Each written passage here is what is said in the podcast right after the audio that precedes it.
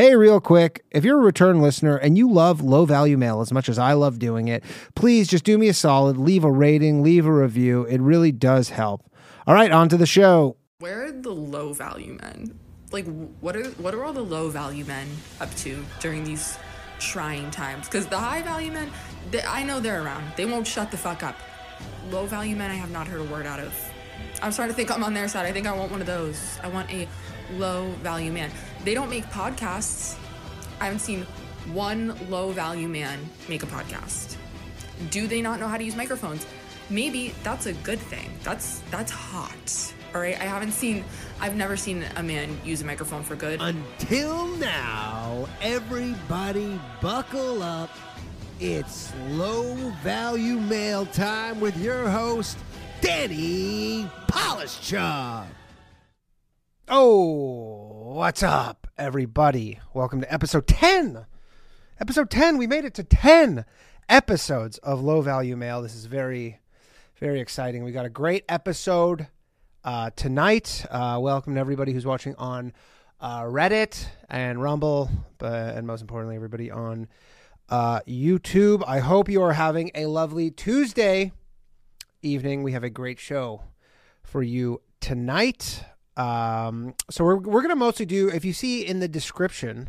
So you know how like call-in shows sometimes they'll be like, here's our topic, call in about the topic. So we're gonna try that because you know this show is like a it's an iterative process. Last week I had uh, Alex Stein, primetime Alex Stein, ninety nine on the show as our first uh, in studio guest. I'm gonna be doing that more often because I like that. I, I, I enjoyed uh, the in studio guests. Um, uh, what's going? Oh, someone says yeah. So, anyways, I uh, I like the in studio guest. So I'm going to be doing that more often. I think I'm going to uh, maybe have uh, next week if he's available. JJ Lieberman. Why wouldn't he not be available? Uh, bring that lunatic in so you guys can see what he's like in person, which is just as insufferable as you think he might be. Um, and yeah. So, anyways, we're gonna try this topic thing. You feel free to call in about the topic. You can call in really about anything. I don't really give a shit. Uh, we're gonna try and get a hold of Charlie in Alaska. If you don't know what's going on with Charlie in Alaska, he left calls in. He leaves this crazy message about fucking wife in the Philippines and hitman and all this stuff, and now we just can't get a hold of him. We can't get a hold of him. I don't know. Did uh, Doug Donaldson? I'm 34 today. Happy birthday, dude. Uh, we got a good show for your birthday show. Another thing. Um, so normally we have a Patreon episode that's at 11 p.m., two hours from now. Tonight we are not doing it because I'm going to the Comedy Cellar holiday party. A holiday party in April, you say? No fucking idea, but that's what's going on. Uh, so I'm going to the holiday party. I have my uh, White Claw. It's called a pregame for those in the biz. Anyways, uh, if you want to subscribe to the Patreon, we are doing an episode. We are doing the Patreon episode. I gave the patrons, I'm a man, I am a low, as I said in the, the Patreon, I'm a low value man of the people. Okay. So I gave the option. I did a poll. I said either uh, I'll, I'll skip the week or I'll do it tomorrow afternoon. Okay. And tomorrow afternoon won. So tomorrow afternoon, uh, the only slight change, but at 1230 p.m. Eastern time, we are going to do the Patreon episode. It'll be live if you're a subscriber. Uh, you can watch it live if you're a subscriber. You know, we take some calls. We had some wacky calls last week. Last week was a good Patreon episode. Read some emails, some voicemails, uh, stuff like that. There's still like 10. So when we started this, um, I, I put the White Square Club. It's a dollar a month. The lowest tier on the Patreon, uh, it's a dollar a month. There's only 200 um, subscriptions ever, and there's like 10 left. So get them while they're they're hot, I guess, because once they're gone, that's it. They're gone, and then it's five dollars like every other thing. So, anyways, that's your option. Tomorrow, twelve thirty p.m. Eastern. If you're a patron, twelve thirty p.m. Eastern. Uh, check in. We're gonna uh, we're gonna have a good time. We're gonna have a good time. We're gonna try the day show because I've thought too about like if I'm ever gonna do another episode of this show you know, I kind of have thought I'm like it would be cool to do a daytime episode. I mean, it's essentially daytime radio. Uh, it's just on YouTube, but you know, a lot of people are are back to work in their cars and shit. They're commuting. I guess you. The only thing is you need YouTube uh, Premium to be able to listen to this live, right? If you wanted to listen to this live on YouTube, although I believe uh, you could do that on Twitch. If you just wanted to listen to this live, like on your phone while you're driving or whatever the fuck, I think you can just do that on Twitch. Uh, someone says 2 a.m. in the UK. Uh, what's up, Ian? Uh, you have so many weird little accents in your name. I don't know what's going on. You have the whitest, uh, the whitest name I've ever seen, Ian. But you got so many accents on that shit. Uh, someone says, "Is it Jewish high holidays?" Uh, this Friday, it's Passover. Uh, this Friday is Passover. So, anyways, that is uh, that's it. To the top of the show, um, Rip Gilbert Gottfried. I saw that today. Uh, comedian Gilbert Gottfried passed away a lot of comics dying this year. That's um, a lot of comics dying this year. Uh, we got Bob Saget, Norm Macdonald. Did Norm Macdonald technically die this year? Did he die? Anyways, Norm Macdonald, Bob Saget, Gilbert Gottfried. Uh, all gone too soon. Highly recommend if you've never listened to Gilbert Gottfried's Dirty Jokes. Um, he's it's it's really funny because it's a it's street jokes. Like uh, he just does like they're not. He didn't write them, and it's generally in comedy. It is an abs. It is one of the most massive no nos to go just tell a joke that's you know public domain. Um, but Gilbert did it, and it was funny as shit. Yeah. Uh, Gerard Perry says Jeff Ross is still kicking. There's so many photos right now of Jeff Ross in uh, like with every comedian in the photo is dead but him. I can't imagine he's uh he's feeling too great about that. But um yeah, so we got that. Uh shout out to everybody watching on uh Rumble, by the way. I just decided to check check in on that. Okay, so Gilbert Gottfried died. Bummer. Uh, to the more important topic, which is kind of uh, a bit of our, our topic today, and we're I'm going to be quick, and then we're going to just, we're just going to do open phone lines. I, I, like the open phone lines uh, format, but I have a voicemail that I want to uh, play because it's fucking wild, and then um, we'll do an email on that. But anyway, so the Brooklyn shooting. Uh, I'm sure everybody saw at this point a terrorist attack. It's so weird with this stuff because, like, I I, I feel like there's a definition of what a terrorist attack is, what terror is, what terrorist attack is. But then, you know, this um this stuff happens and then people are like, "Oh, it was a, it was a shooting." And and then like, you know, people on the super far left are like, "Oh, people accidentally got in the way of these bullets." And then you know it's it, it's all over the place, but it seems like it was a terror attack. If you don't know, in Brooklyn, New York, this guy went on the subway at fucking nine o'clock in the morning, with all these like smoke bombs. He lit off all these smoke bombs. He had like a hatchet and a, a, pistol, a Glock, and then he just he threw these smoke bombs. Which I mean, you know, that's the definition of terror. My, I mean, my girlfriend's terrorized. We're supposed to go to the Yankees game tomorrow. This is how terrorized she is. She is like, I don't know if I want to take the subway to the Yankee. Like, you know, it's just like I don't want. And don't get me wrong, the sub New York subway, wild ass place. I, I think I've said this before, but like pretty common to get your face slashed on the subway. People get their faces slashed. Um, people are getting pushed in front of trains, mostly Asian women. But so uh, you know that that is a specific thing. Uh, stop Asian hate. But uh, you know the, the the subways are wild, man. You get on there. There's there's people on the car smoking cigarettes sometimes, smoking crack. Like people live on the subways. And now again, I, I, I get it. If you live in New York City, like you know, the subway's probably a fairly hospitable place to go sleep all night. You know, they run all night. Uh, you can stretch out. It's warm, especially if you know it's raining or it's cold outside. Uh, the city has a you know a serious mental health issue. It has gotten noticeably more dangerous, um, for sure. They're, they're they're working on it. Um, but yeah, so ten people were shot today on the subway in a terror attack. I think it was a terror attack. Uh, the, I mean, the guy's on the loose. What's more terrifying than that? He's literally on the loose right now. Technically, in New York, there's an active shooter situation. I think that's how they classify it. It's an active shooter, right? This motherfucker's on the loose. Um, but so he he shot ten people, which absolute miraculous. Nobody died. I, I don't know if it's just because he was using like such uh, small caliber bullets or whatever. Everybody seemed to get shot in the leg. He just shot everybody in the leg. So you know, not a good terrorist, I guess. I don't know. It's one of those things where you go, was this just luck? Like, was it the kind of thing? Because he was wearing a fucking gas mask. He was wearing like construction outfit, gas mask, and then he and someone said he's like, yeah, I saw him. He put on the gas mask, and then he opened his bag and like a hatchet fell out, and then the guy's like, what the fuck's going on? But like, here's the problem with New York City subway, is you get so used to it being crazy here. Yeah, the gun jammed. You get so used to be, being crazy here that you go, there's a dude with a gas mask on in like construction gear and you you don't think anything of it. It's just it's very much New York City subways just like it's eyes on your own paper, you know? You don't want to make eye contact with anybody. Everybody's crazy here. So many crazy people. And now, don't get me wrong. You get a city of this many people packed, you know, it's it's interesting to me because a lot of people are like, you know, I can't believe it's like your baseline cannot be zero crime.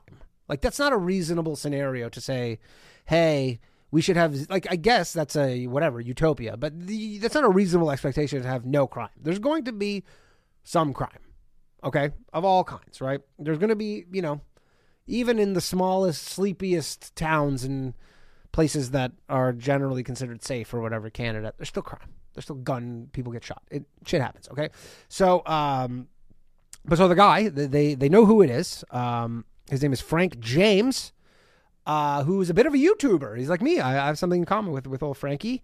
Um, he uh, he his name's Frank James. Uh, he's uh, by the way, if you see him, he's a black male. Uh, five foot five, 170 pounds, stocky. Doesn't help.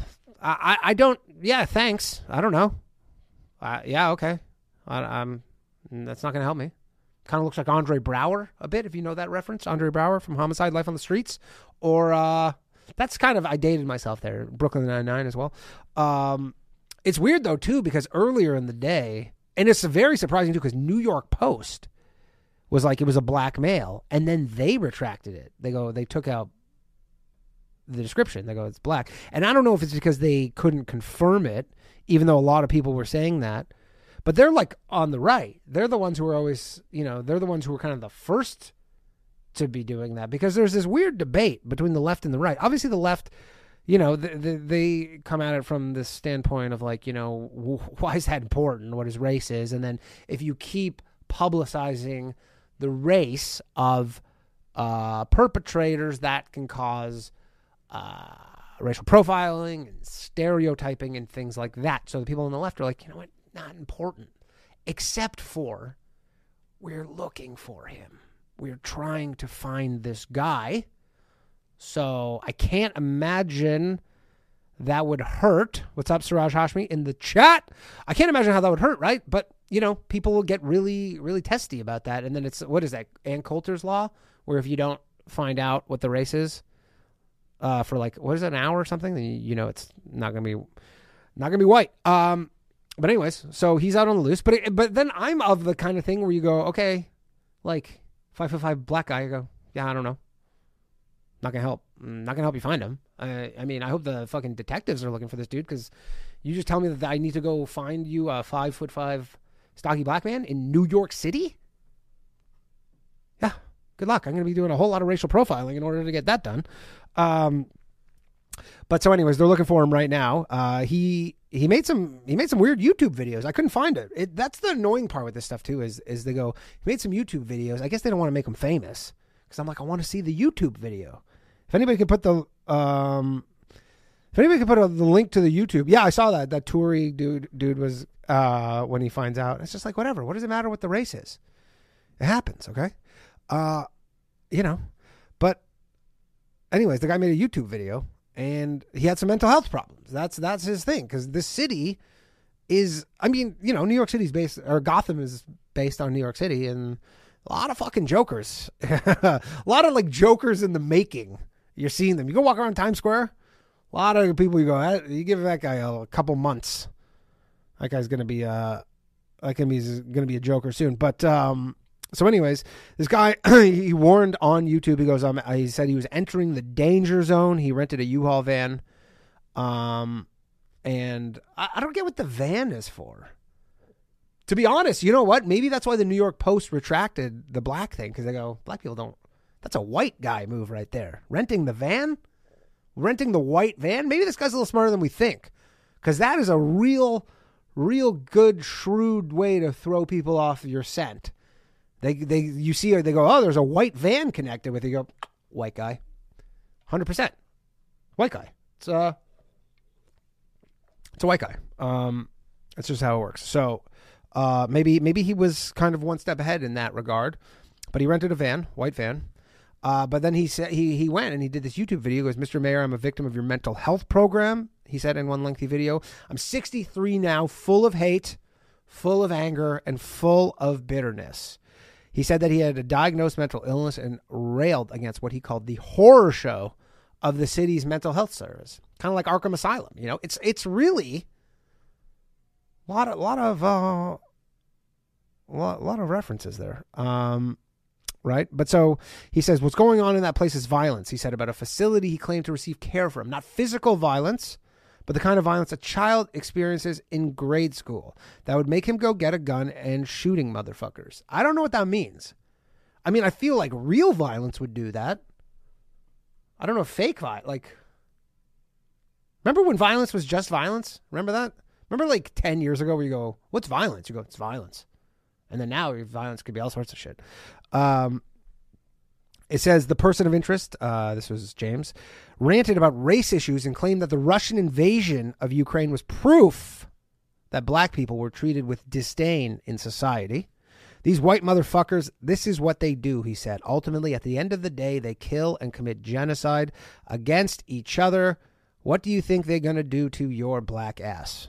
Um, I mean, yes, whites do genocide whites, um, but that's kind of everybody does that. That's not a white specific thing. Uh, whites put up numbers. Whites definitely put up numbers uh, in that category.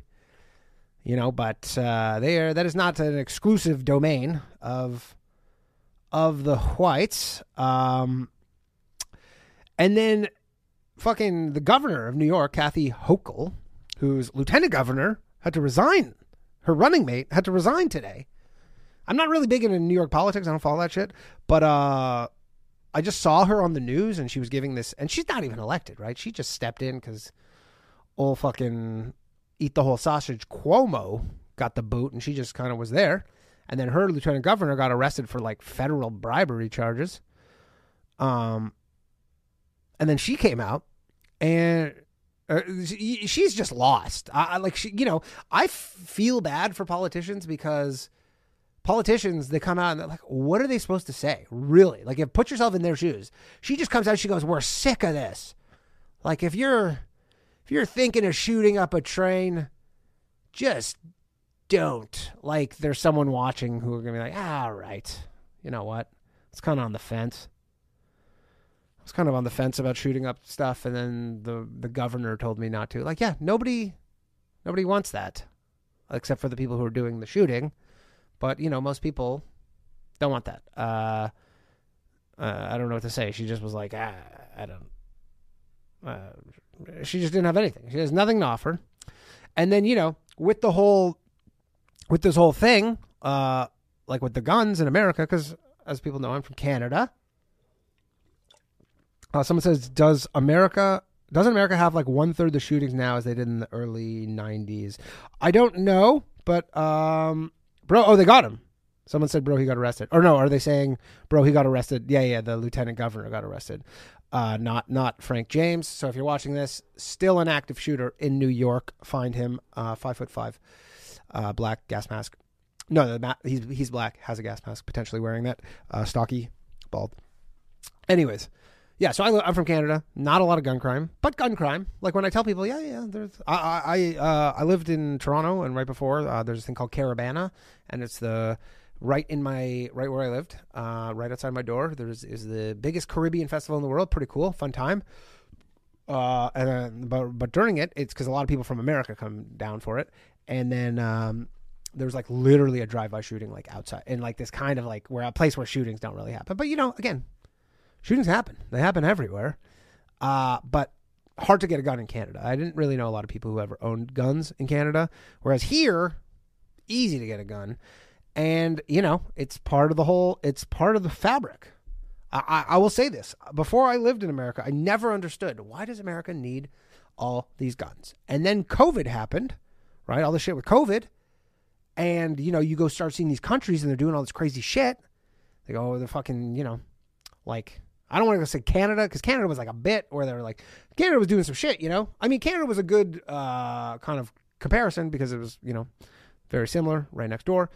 And Canada was doing some stuff where you go, you could not pull that shit here because too many people have guns, and uh, you just can't pull that shit here because the government knows that the just too many armed uh, civilians, too many too many citizens who have guns. Where they go, ah, like they have. It's a consideration when they make these rules, right? They go, oh, I don't know. A lot of people have guns. Uh, so, anyways, and I never understood that until COVID, and then I go, okay, I get it. Like, see what shit's happening in Shanghai right now. Um, but anyways, yeah. So that that was the whole thing with with the uh, the gun thing is that because everybody has you know every time these things happen, it was in Sacramento last week. Uh, and then everybody's go, what do we do? How do we fix this? And you go, look, you're not going to fix this. It's not a solution to this. Like everybody just thinks there's a there's this easy solution, and there's not. Unless you want, it's not even. A, I was going to say unless you want to just forcibly take away everybody's guns, but then, uh, good luck with that one, because uh, that is going to be the thing that probably works the worst in America. Is the Australian kind of like we're just taking all your guns? Uh, that's not going to work. Um, and then, yeah, like I was saying, uh, if you look at Shanghai right now, so Shanghai, China, is like crazy lockdown. They have this dumbass zero COVID policy, which is a complete failure. It doesn't work. They have fucking drones flying in the sky. That and I, I got to say, you got to take everything with a grain of salt that's happening in China because you know the Western media doesn't really have an incentive to give you like the the real scoop. I guess you know they don't like they could, but you know, they, they want to kind of give you an unfavorable unfavorable view of China, ideally. So, but there was like these drones. There was the robot dogs, and there was these drones that were saying, um, uh, what was it? Contain your soul's desire for freedom, which is pretty fucked up because you know your your soul wants to be free, but I wouldn't do that because we'll follow you with drones. But anyways, they've been like having food shortages in China, in Shanghai. Sorry, people can't get. And it's funny because then the U.S. State Department was like, "Yeah, we're gonna like non-essential people at the consulate have to like leave Shanghai," and then instantly next day you're like, boom, they just have eased the eased the things. You know, they, they go, okay, we're not gonna make it so bad because uh, I guess you know the the heat was on uh, in terms of kind of people watching that shit. So and yeah, like stuff with the, the the people are saying the cat videos, like the animals and stuff. That that's the one where I go, like I, I you know it it's easy to believe, but I can't necessarily. But there was one where I think there was a thing where some some some dude in like a white hazmat suit. They were like rounding up pets. I mean, the crazy thing is they were removing children from their families. So it's like if your child had COVID, they're like, okay, we're just gonna take your child and we're gonna drop them in this like fucking you know convention center that's like a makeshift COVID facility, and they go, "We'll have them back to you in two weeks." You can't take my newborn for two weeks, and they go, and "You're like, can I come with you?" And they're like, "No, everybody has COVID there." Yeah, the cats are in the bags. I just people are saying, yeah, the cat's in the bag. That's also a saying, but um, yeah, I, I don't know exactly what was going on with that. I, I couldn't get a good like. I have a friend, and I asked him. And he's like, he has lots of friends who live in Shanghai, and granted, they're probably like more in the affluent um, end of things, and they were like, yeah, it's it's fine. There's you know some things here and there, but it's not a big deal. Um, but uh, the the the children stuff pretty fucked up, and uh, yeah, the, some, there was a thing about like the they they killed like a dog they they like beat a dog with like a shovel because they were I don't know why. I, I thought we established like they don't get COVID. Um, how does and people are yeah people in the chat I don't know the the baby shit was weird and like they, have people they have nurses who like feed the babies and shit, but you know there's no consideration for like hey uh like uh, I breastfeed and I don't have milk ready to go. They go okay don't worry we'll just take care of that for two weeks. You go what? The fuck? Um. So, anyways, that's what's going on. That, that's it for me. That's all I want to talk about. Uh, I'm going to open the phone lines in momentarily. I'm going to listen to one voicemail. We're going to read one email, and we're going to get to this shit. And don't forget, uh, Patreon episode tomorrow, 12:30 Eastern time. It's going to be fun shit. Okay, so this is this. I'm pretty sure I know this person. Okay, pretty sure I know this person. So I'm going to read. Listen to this voicemail. Yeah, I really need advice. I kind of fucked up my whole comedy career by not caring what people thought of me, and I just kind of I thought trying to be accepted by female comics, I made up some fake Me Too shit on other comics. I people think I threaten comics and I never actually did, but they see me as threatening. And I never really tried to clear it up because I thought it was funny and I thought people were in on the joke, but actually the entire New York City comedy scene was horrified by me. And I'm trying to undo that and I don't know how. It seems like every time I try to go out of my way to let them know, no, guys, I'm a stand up comic or look at me sing a Backstreet Boy cover song, they more so just couldn't, like, it like solidifies in their mind that I'm just a mass murderer and they all say it. They're all like, oh, he's going to be a mass murderer. Like, it's like in a sick way, like they want me to. And it's like, I don't know what to do. I keep trying to find avenues to not be crazy and they keep putting roadblocks for me to be crazy and it's like I'm a good guy and I want to uplift and be positive to everyone but it's like there's so much negativity and hate that it whatever it doesn't matter Okay, so that was a that was a caller who I'm pretty sure I know this guy. He didn't leave his. Um, I'm not friends with him. Uh, I just know who he is. He's around uh, the comedy community. So, uh, first off, I would say, um, you know, definitely he has a he, he has some. You know, I, I could see the vibes. Like he's the the people say like the like not the mass murderer thing or whatever, but you know, he, he he seems to you know have beefs with people. That that seems like he, he gets into these things. And then uh in terms of like the com- so comedy, you know, it's like any workplace. Um, in the terms of you know, it's a lot of relationships, stuff like that. The fake Me Too's, not not that's not a good idea. The fake Me Too's as a guy, I, I I need more details on the fake Me Too.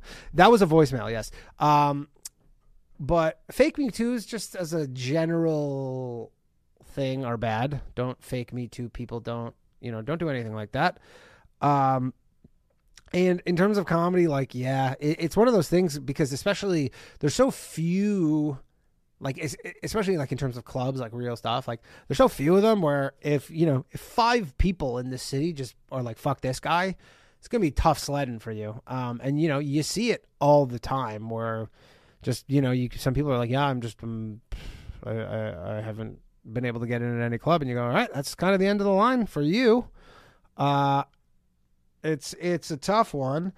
I uh, I will say that I can relate to the fact of sometimes where you know something's funny, and so you kind of like run with it. You go, oh, this is a really funny thing, even though it kind of is at your detriment or to your detriment. Like uh, when I did that free speech comedy show in Toronto, I kept kind of kept kind of just like moving the ball rolling with that shit. And then it was getting to the point where I'm like, it's kind of fucking up my life that I keep doing this. But I just thought it was so funny that I didn't really care. I just go, whatever. I'll just like keep going with this this comedy show. And then, but it really was uh, starting to cause problems in my life and comedy and all the shit. And I was like, whatever. I just it, it was funny. Um, so that was the voicemail. I'm gonna try and call Charlie again. I'm gonna try Charlie one more time. I tried calling him last week. Uh, I was unable to get through to him. Charlie left this crazy voicemail. Let's see if we can get a hold of him. It was weird too, because like it just says, I, I want to say this guy's like on the run or some shit, because it just says calling. It just hangs. I honestly think this guy changed his number on me. Charlie, you son of a bitch. He did it. Uh, this guy's fucking crazy Charlie. I want everybody wants to hear from Charlie, okay? He was talking about maybe, but like look, I don't know if you can see this, but like it just it just says calling. And it's just hung there like calling. Okay. Whatever. I'm going to read one email. We're going to open the phone lines.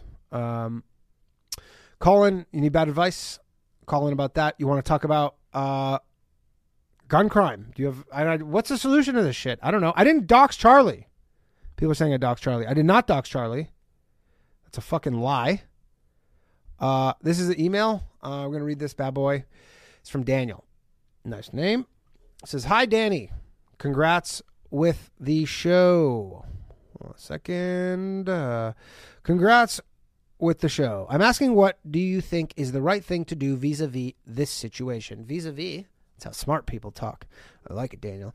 An online female acquaintance from the city of Dnipro, Ukraine, um, who I've chatted to for most of a year, is still in Ukraine. We never met in person, though she seems genial and honest. She's attractive and wanted us to travel something prior to this, on my dime mostly, haha, although tis more Eastern Europe idea of what a high value male does as opposed to immediate red flag. Yeah, it's not that crazy. She's a college professor and says they've been working from home and that a certain amount of regular commercial activity is going on in the city so far as normal. Quite a few of her friends have left the city heading westward. Many older folks are staying though. I've asked to what her plans are, and she is not sure, but has asked me to help her and her daughter get out. She has a car, appears there are trains operating in that part of the country, but would like me to get her out. About me, I'm Irish, don't have my own spot to accommodate, and have enough cash to travel to a neighboring country, rent a vehicle, get to Dnipro, and back out of Dodge. Crazy shit right here.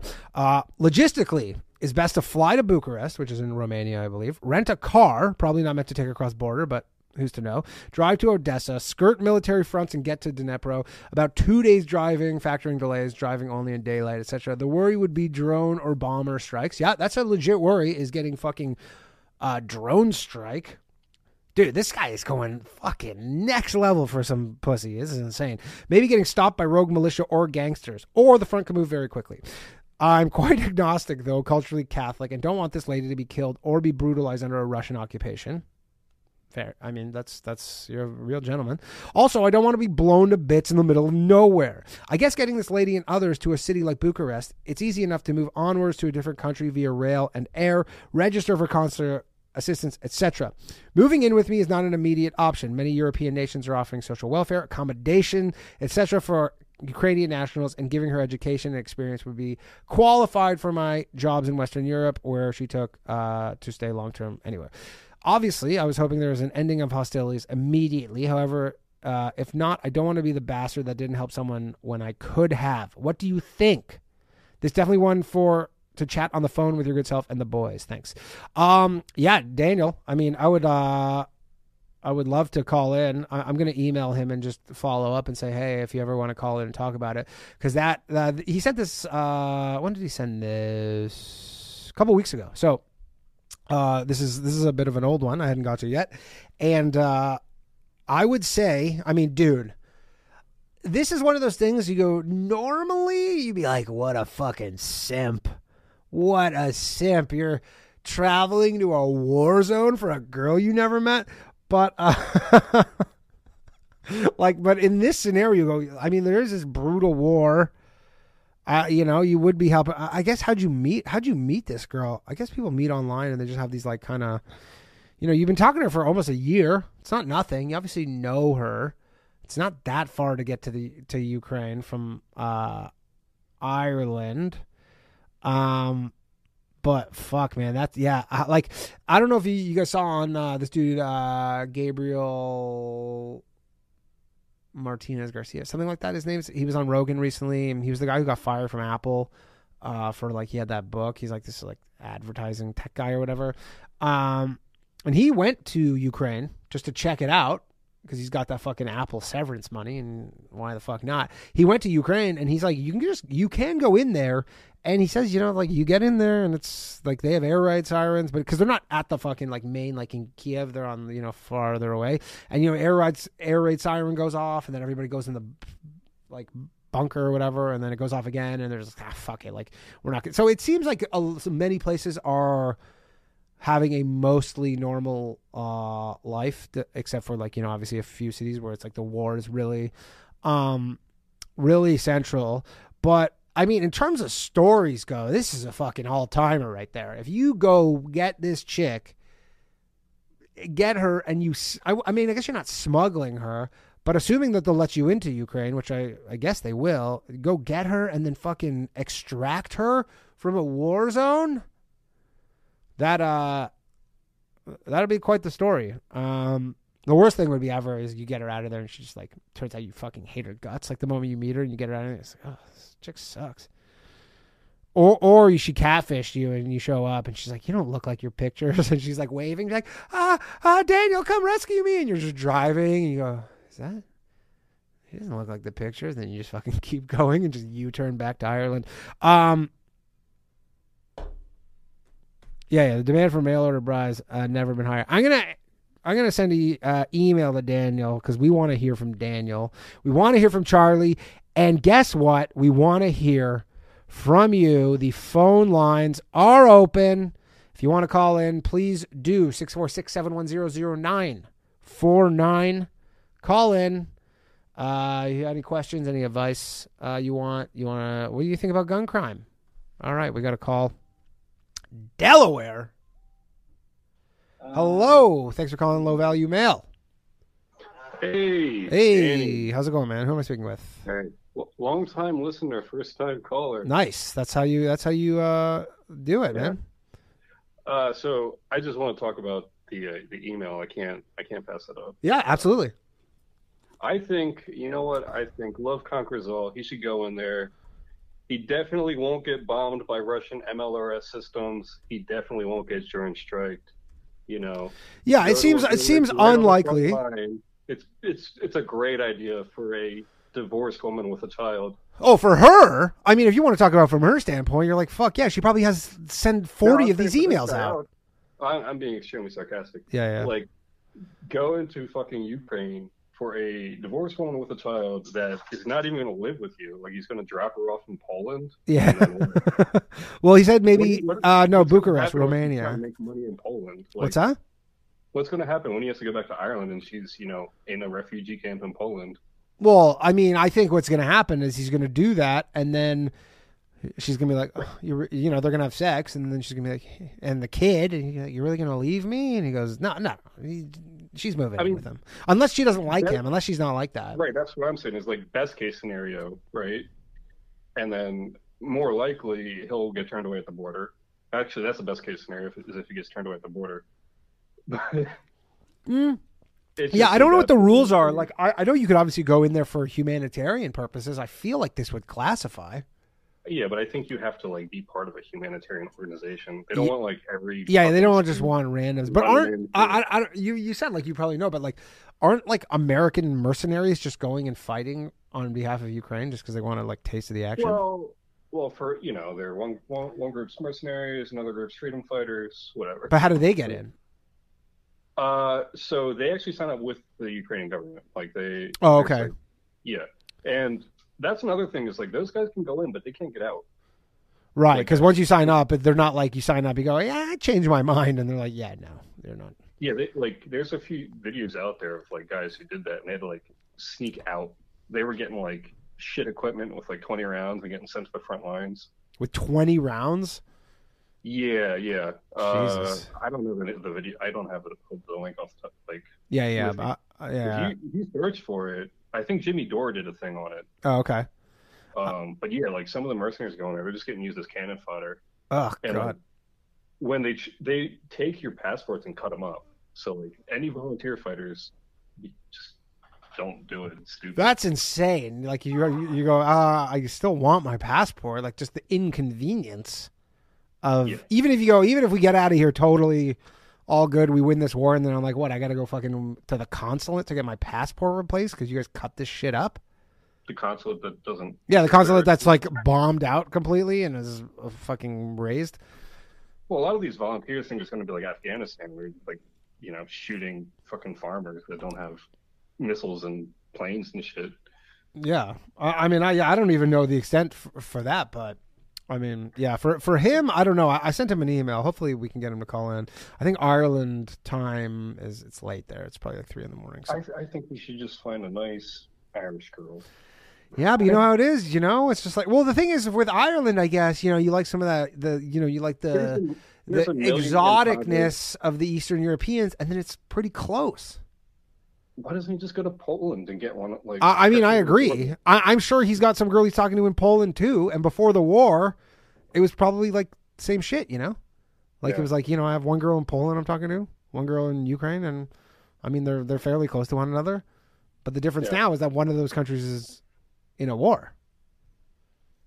Right, but I, like, if you're gonna go through all that, why get the divorced woman with a kid? Well, I, I mean, it sounds like he's got some feelings for her. I guess hmm. I don't know. there must be something. There must be more to. He says he's been talking to her for a year. Have him send his picture in. No, yeah, I'll have him send both of them. Don't in. show it on camera, but we, we gotta figure this out. Maybe we will. Um, okay, I'm gonna get him. I'm gonna get him to call in, and, and we'll uh, we'll see. Maybe he can call in tomorrow to the Patreon episode that we're doing in the afternoon, just because the time will work out. Um, and if he does, I'll I'll, I'll post that somewhere. Um, all right. Sorry, what was your name? uh, Jared. Jared. Okay, thanks for calling in, Jared. Thank you. Bye. Bye. All right, yeah. Uh, what do you guys think about this email? This is, this is a wild ass email. I, I don't know. I, I wish we could get him um on the phone. Uh, but again, yeah, it's I don't know what time is it right now in Ireland. It's late. It's, it's I know it's like it's got to be two or three in the morning or something like that. Uh, anyways, phone lines are open. Um, if anybody wants to call in, you want to talk about uh the email, gun crime, anything else. All right, we got a caller from Ohio. Thank you for calling Low Value Mail. Who am I speaking with? Hey, Danny, it's Taylor from Ohio. What's up, Taylor? How you doing, man? Oh, Peachy, you? I'm good. I'm good. I'm drinking uh black cherry white claw. Getting ready to go out to this this party in uh, an hour and change. nice. Yeah, how you doing, man? I'm doing all right. I'm doing all right. I wanted to. I saw you put gun violence. You want to talk about that? Absolutely. Yeah, yeah. Okay, so like in Ohio here, they did a they passed a bill recently, so you can carry your firearm with you without having like a gun permit at all, right? You don't need any gun permit in Ohio at all. So as long as long as you, it's like yeah, as long as you're not like a felon or you're not like you know a child, Okay, hey, hold on one second. with you. Sorry, it's hot as shit in my studio. I take my sweater off. Um, okay, so you can have it, it. You can have a in Ohio, which I thought Ohio was like generally fairly stricter gun laws. Just I feel like anything like North We're we're like Midwest red. or Midwest or whatever, but like I no, I meant like nor just like not Southern, I guess. Um, so the, you can as long as you don't. And how do, do you need to like register your gun if you purchase it? No, so like before this is going to go into effect into June, I think. But like before, if you wanted to, you know, put your gun in your holster and put your shirt over it, you know, conceal it. Yeah. Like, a couple years ago, I had to go to a class, and you had to, you know, learn how to handle your guns and everything. Okay. So when I was in this class, there's probably 20 people in there. The instructor said, "Who here's never shot a gun before?" And half the people raised their hands. Right? And the class So was mandatory. Yes. So like when you go buy the gun, they go here. You have to go do this class, which is I guess that's good. How to shoot a gun. I guess I guess what I'm saying is like if you wanted to carry it concealed, you had to take the class. And is what's the alternative? Not like you can just have it on the outside. Yes. Oh, okay. Well, and what is like what's the explanation behind that? Why do you have to take a class if you want to not show your gun? Just because you're more likely to get into a gunfight? So like I guess like if if you have it concealed, like people won't fuck with you, you know. And then like I guess the thing is if you're you're instigating if you have it out, a lot of people will like perceive that. Yeah, like if you have it out, that's like you're sending a message there. Yes. So like if it's you know tucked under my shirt and nobody can see it, you know that's people just leave you alone. Well, they just they, they don't know you have a gun. Exactly. Like yeah, you might like, you might get, but so you're more likely to get in a confrontation that you have to use your gun if you conceal it, yes. just because they don't know. I mean, I'm I'm saying that like people, you'll get in interactions, I guess. But I guess you're in. Have you ever had any such any such interaction? Not myself, but a couple of my buddies that do. They've said, "Oh, you know, the guys will stop and say, hey, your gun's sticking out of your ass. You know, Yeah. pull your shirt over it." Oh, you're saying, oh no, no, someone just sees it. But I'm saying, have you ever had like any sort of scenario, even where you thought I might have to use this thing? Oh no, not personally. No, but you carry it around all the time. Yes. Interesting. Is is crime high where you live? No. You just like it? Yeah, like I was always thought like if I'm allowed to do this, I should do it just because I can. Mm-hmm. And do you ever kind of have like, do you ever think through, like what what uh like a scenario where you would have to use it? Like, do you ever kind of play that out in your head? Like, do you ever see stuff on the news, like the, the for example, like the the subway thing today, right? Like, you ever think if Yeah. I was on that fucking subway, Yeah, you know, if I was on that subway, I'd be the first one out of that fucking door. Dude. Well, I was gonna say, yeah, like I, I mean, I guess the gun would be a good thing in the sense you could break the fucking windows and get the hell Yeah. out of there. But like it was, there was Yeah. smoke grenade, like he had smoke bombs going off. So to start just firing seems like that's the worst idea. Exactly. But like what I'm getting at is there's all these people around that have no idea how to handle these guns walking around with them, Yeah, which might end up being overall worse. Cuz like then if they never The had them at of, all, maybe cuz like when I was there just the amount of like times I had people pointing guns at me just cuz they weren't paying attention. oh yeah, yeah, that's even even unloaded, right? That's like the number Yes. one rule of gun. Even if it's not loaded, you never point a gun at somebody. Yeah, because they the people they just hold it out and they like they were shooting and they'll just turn right around and next thing you know it's it's aimed right at you. That's fucking insane. yeah. So like that's like my main thing. And what are most people's motivations? Just like uh, uh, because I can, you think? I mean, there's a, a lot of people just because I can, and then there's the people that like think they're going to be Clint Eastwood. because the self defense thing, I've like you know I've seen shows and they they kind of go over it and they're like the odds that you like as just a regular person with you know the training of like this class, which is how long was this class? It was uh like an eight hour class. So one eight hour class and then you maybe go to the range from time to time. The odds that you know you're gonna just like you know pull out your gun and just you know drop some killer or whatever and that's that Well, yeah, there's not like super you know, low battles that you're you're not gonna panic. What's that? Yeah, there's not like gun battles on the streets of America every day. No, but like you know, I guess it's you see a lot of like gas station footage. You know, you see all these like Yeah, videos yeah. where someone comes in, and robs a gas station, and then some guy comes and like, you know, shoots some some robber and is the hero. It's always like you know, I guess the idea is you're going to be the hero, or you're gonna you know, it's or it's going to be like self defense. I guess. Yeah. But I just feel like it's. I mean, you know, I guess the gun would be a good thing in self defense, but you're you're asking for so many scenarios for that to go wrong. Yeah, like it's it's tough because like you're more likely to get hit by lightning than you know ever have to need it. Yeah, So- I, I mean, I remember a very common thing in Canada. I'm sure it's not the case in America at all, but in Canada, people's would be like, "Yeah, my uncle was a police officer and he retired and he never drew his weapon in his whole like career." Yeah, It's just like they're like, "Yeah, it's like some places it's just like there's so little crime that they're like, yeah, I don't know, never took it out." Maybe it's not never took not never took it out, and maybe never fired it, but definitely Yeah. like you know, it's yeah, never fired their weapon. Like, well, yeah, it's probably used to as a deterrent a lot. Yeah, it's mostly used as a deterrent, exactly. But they don't like you know in America traffic stops they will you see it all the time where like they'll just take their guns out, whereas Oh, like yeah, in Canada that's unheard of.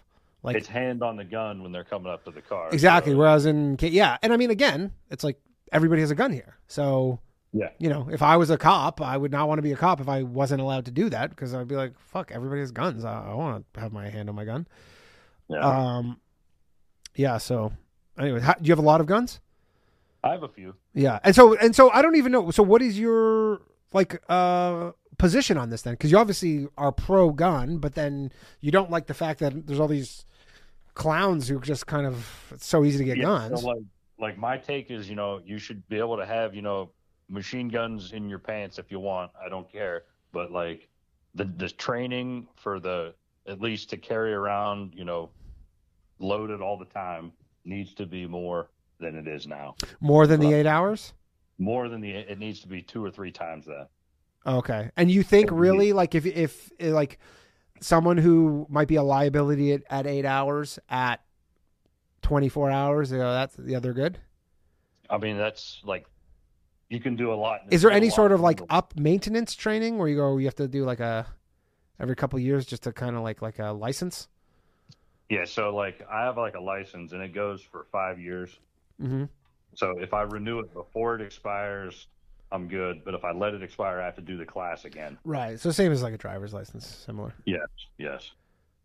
Um, But yeah, it but would help with a lot of people because, like I said, you know, there was people looking down the fucking barrels and shit like that. yeah, yeah, like Just not not good stuff. like police academy shit, where it's like kind of Not yeah. Yeah, I mean that's the, that's the, I guess the problem with the gun stuff is, and then you know obviously everybody goes, oh well, you know we need gun control, and you're like, but the people who like you want gun control for, like these bad people, like they're they're still gonna go get a gun, like it's not gonna Yeah. stop them. Like even in Canada, where it's the case, you know, everybody goes like, you know, there's no can't get a gun in Canada. There's still criminals who get guns to commit crimes. Yeah, there's It's just like nobody else has them. It's just So. the, yeah, it's just the police and the criminals. So, um, all right, cool. Thanks for calling in, man. Of course, thanks, All right, Danny. take care, bye. Yeah, so I mean, the the the, the gun it's wild in America. Uh, I mean, I don't know that there's anywhere really. Is there any? Can does anybody know? Is there anywhere really like America in terms of uh, guns? I don't know. Okay, we got a call. Is there anywhere? What's up? Thanks for calling Low Value Mail. Who am I speaking with? My name is Cole. What's up, Cole? How you doing, man? Pretty good. I, I gotta be honest. I feel a little nervous right now. It's kind of surreal. I mean, I've listened to a ton of voice casts. Fuck and, yeah, uh, dude. Uh, dude, great I mean, speaking with you. Yeah, yeah, dude. It's a pleasure to be speaking with you too. Thanks for calling in. Uh, what do you uh, what do you want to talk about? Uh, I, You have any ideas about this but, this uh, email? I'll, I'll... Everyone's talking about this email. Honestly, I don't. You think he's a simp? uh, You think this guy's like the ultimate simp? If if this thing is like real, like if it's not just some convoluted scam, then uh, I, I'd say go for it. I mean, that's the thing too that we I didn't actually. That's a good point, Cole. Is that this could just be a legit scam where you show up and it's just like a guy in a wig. I mean, it's like the the classic thing, you know. If you if you want to be a scammer, like use pretend to be like a super hot chick, super hot woman. guys- But I, and I wonder if this is kind of like next level scamming because you go because you'd think like don't have a kid, but then maybe Yeah. because you're like, but people think that someone who's scamming them wouldn't have a kid, so then you go, I'm, I'm a hot realistic. mom with the kid, but Yeah, so hot that you're like, I, I don't even care about the kid. I'll look way past the kid because you know she's because she's just a hot enough rocket. have a kid. Absolutely. Um. Yeah. So, what, do you have? uh, What about guns? Do you want to talk about that? Guns? Yeah. Uh, Your gun owner? yeah, I don't know. Uh, I, I think the Civic Amendment is is important and stuff. You know, I Are- are- do you own a gun? Government to start doing things like Canada and Australia. Yeah. Yeah. Uh, definitely. I don't own a gun. No, You don't own a gun. I don't think I really have any reason to. Yeah. Uh, me neither. but uh, yeah. Well, I was gonna ask about something else. Yeah. Yeah. Go for it, dude. Uh, so yeah, just ask about like what kind of like dating, kind of just like finding a friend group. I'm a 24 year old, 24 year old guy. I graduated college. I have a job. Uh, it's a nice job. I don't get paid uh, as well as I think I could. But you're in a computer 24. It's like an entry. What, what do you do? Uh, I'm a software engineer, Oh, okay. So but I love my job. I love the people there, and uh, yeah, I mean, software engineer. It's like I'm sure if you're not making lots of money now, you will be. Yeah. So anyway, I live in my hometown because uh, my parents gave me a really good deal in rent. Uh, I went to college out of state, and lot of my friends from high school are kind of gone now, and a lot of my friends from college are obviously still out of state. Yeah, they're And, they're kind of uh, like all over the place. Yeah. So I'm kind of just like looking around, uh, trying to you know make new friends here, and I'm just wondering like what the, what a good approach should be to find people who are kind of like my age, or maybe I should be looking for people who are more older since I'm professional. All people my age are still in college and stuff. Uh, yeah, I, yeah, I've tried different things like the Meetup app uh, because I'm not really into, or maybe I've just never tried like clubbing and bars and stuff. And also, I live in the suburbs, like I said, my parents, so it's kinda yeah, to- yeah. Th- that's a t- yeah. Yeah. Like the bars. I mean, even if I was, I like, I'm not the type of person who like I'm I'm pretty fairly introverted. So like, if I'm going to bars, I'm not like trying to go to bars to like meet Right. friends. yeah, You know what I mean? Like it's loud. It's not really super conducive. Um, what about like where you work? uh, it's a small company, so I do, I do have like a couple coworkers I'm friends with, uh, and I see sometimes, but uh, But uh, not. they're kind of introverted too. They don't really. well, they're all software fucking engineers. I can't Yeah. imagine uh, Yeah. extroversion is a common trait. and most people are there are like honestly like older middle aged guys with families. Right. So, and you're like the kind of new. Have you ever considered like going to work at like you know some big tech company like in in Silicon Yeah, Silicon. Valley? Yeah. Uh, yeah, I've thought about it. Uh, honestly, it's like a mixture of like, I it seems less. it feels less predictable go in that direction. Like I don't I don't know if it'll be harder to work in a big company because right now it's kind of it feels like safety rails. My job is pretty easy. Everyone's super friendly. Yeah. Small company vibe. And also, I'm also just a little bit lazy to go through all that application process and do all those interviews. And Right, because it's like a whole like- process. Because I mean, it's always Yeah. it never hurts to like, you know, Yeah, go, if you, if you go get a job that I mean, not obvious, like obviously, but if you go get a job that pays you a bunch of money and you go live in Silicon Valley, like San Francisco, and I mean, I'm sure all of this stuff will take care of itself. But are you specifically wanting like your issues with meeting women or like well, just both, friends? I guess. You know, honestly, I've never had that many. Like, I've never made like a ton of friends. Like, Yeah. I've never been in big friend groups, and so I've always kind of dated women to be the kind of more that person to talk to aspect of my life. Yeah, Uh, but I've been single for a few years now, just because I was. Uh, just moving. I'm tired of doing that. I want to. Well, tired, tired of women, but also tired of uh, just. Uh, I I wanted to make more friends. I wanted to focus on myself, and uh, I want to get out of the loop of like, oh, I need someone to date to depend on. You know? Yeah, I mean, I- I'm gonna say it's gonna be like if you're in the burbs like that, it- it's not Yeah. gonna. It'll be a little more challenging for you. Um, Uh-huh. I mean, you got to go find some sort of hobbies like that, that. I'd say that's like the number one thing. Like you know, for me and like Ryan, like you know, we were in our 20s. We were just like doing stand up comedy every night, and but like all of our friends are comedians as a result. You know, it's like it's. But it's because like that's your work and it's kind of like your work environment, but it's kind of like a social environment but it's just like the environment that we're around all the time. It's people who have similar, um, you know, similar like uh, tastes and stuff like that. So that that's just kind of how it shakes out. You know, I know people like, but again, this is more of like an extroverted thing. But like, I know people who like they just go make for all these friends at like their gym they go to. Uh, But, you know, they go to a gym and they just. But I'm like, I go on in the like when I'm at the gym, I'm like, I'm not talking to anybody. mhm, So Right. Yeah. um, Yeah. yeah, it it it kind of uh, it, it kind of depends. But so you don't want to you don't want to date at all. No, I'm open to dating. Yeah, absolutely. I just haven't. Uh, You know what? The right girl sometimes can be a good conduit into a friend group. the right Um, girl. Yeah. yeah, like if you sometimes like sometimes you can meet a girl and then they'll they will have a kind of like a cool group of friends that you can kind Yeah. of like just uh get in by association, I suppose. I mean, that's the other thing. Like, I'm not in college anymore. Uh, when I was in college, it was really easy to meet girls and date. Oh well, of course, but, but I mean, Honestly. whatever. There's all the apps, unless like, are you where you live is like a small Yeah, small I- town? to, yeah, to be honest on the app thing, I mean, I know you said this a lot. Like you said, you've advocated going in person. I thought like that clicked with me because I had kind of despise like I don't- I've never been a fan of social media in general, Mm-hmm. and uh, I, I've tried the apps a lot, but I feel like especially now, like they just they don't work. I don't pay for them. Maybe I should. No, not when you're 24. You need to pay for them Okay. because I don't. I mean, I could be wrong. I haven't been on the apps in a, in a minute, but uh like I remember there was, you know, they they do have specific like based on age where.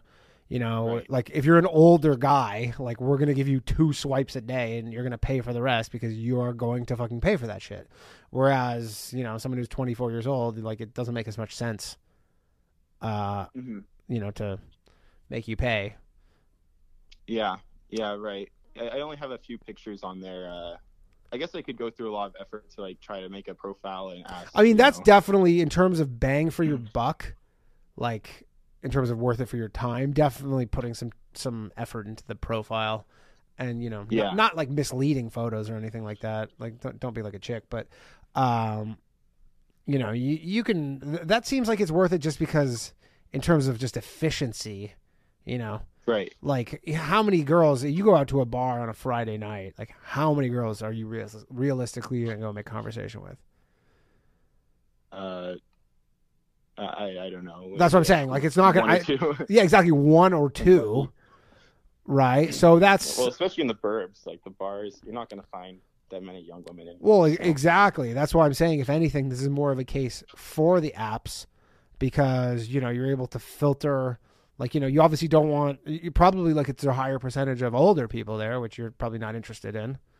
Uh huh. So you kind of use the apps. I, I mean, you could maybe like tighten your uh, parameters on the apps at, at least. So it's a little better use of your time. But I would say like yeah, you got to go find like hobbies. I don't know. Do you go to the gym?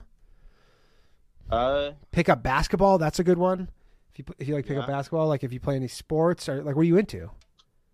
Well, I've never been in that much into. I mean, I Or whatever. It doesn't have to be sports. Like I don't I don't know. I'm open to it. I mean, Yeah. Uh, I, and I've been like, I've been going on like a lot of walks or like jogs just to kind of Go join a running club. That's right there. Boom, running club.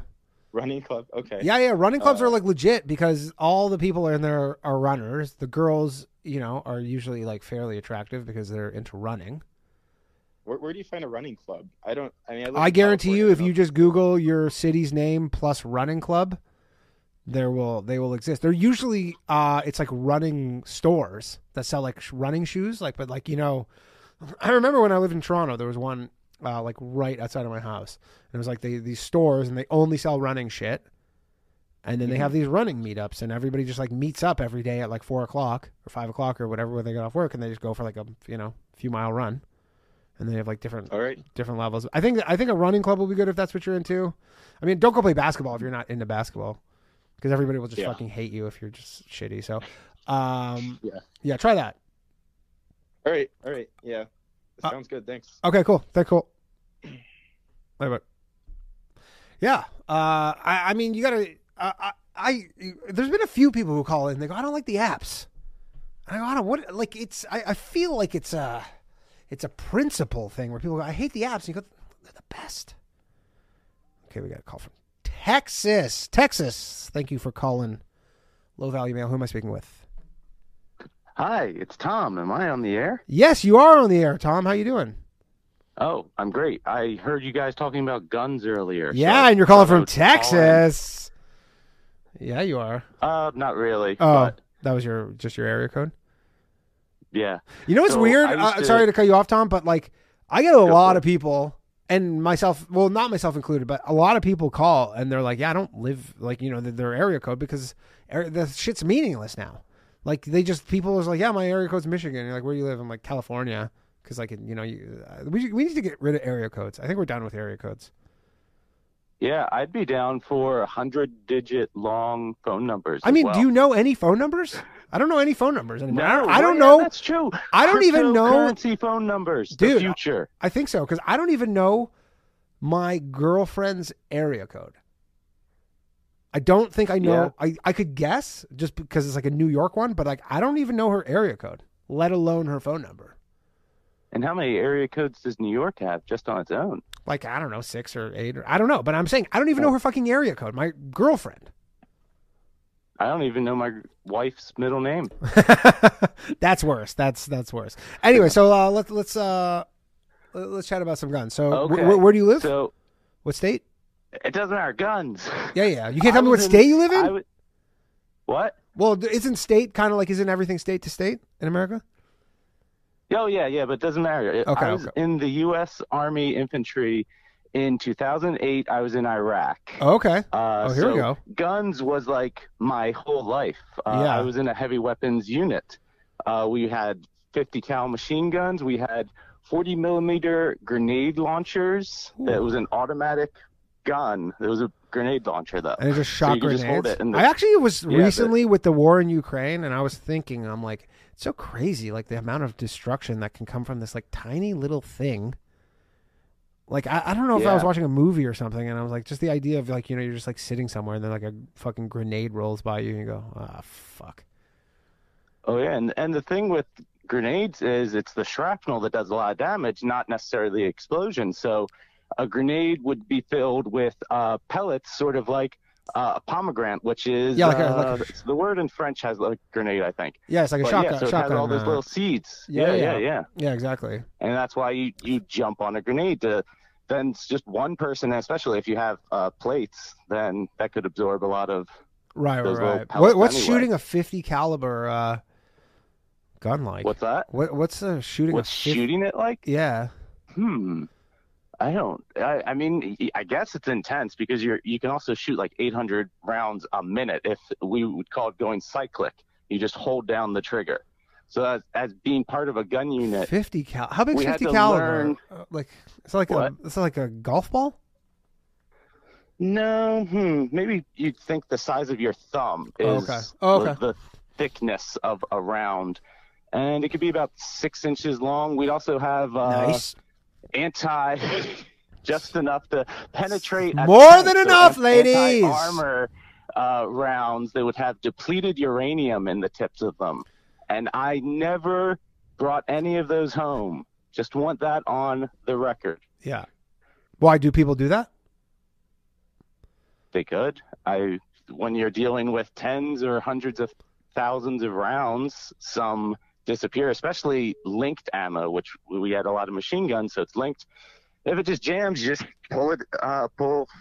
I, you know, I'm forgetting what it was even called, but you you just send in the next round. I have a question And so that's actually. it. When you come back to America from Iraq, do you Uh-huh. go through customs?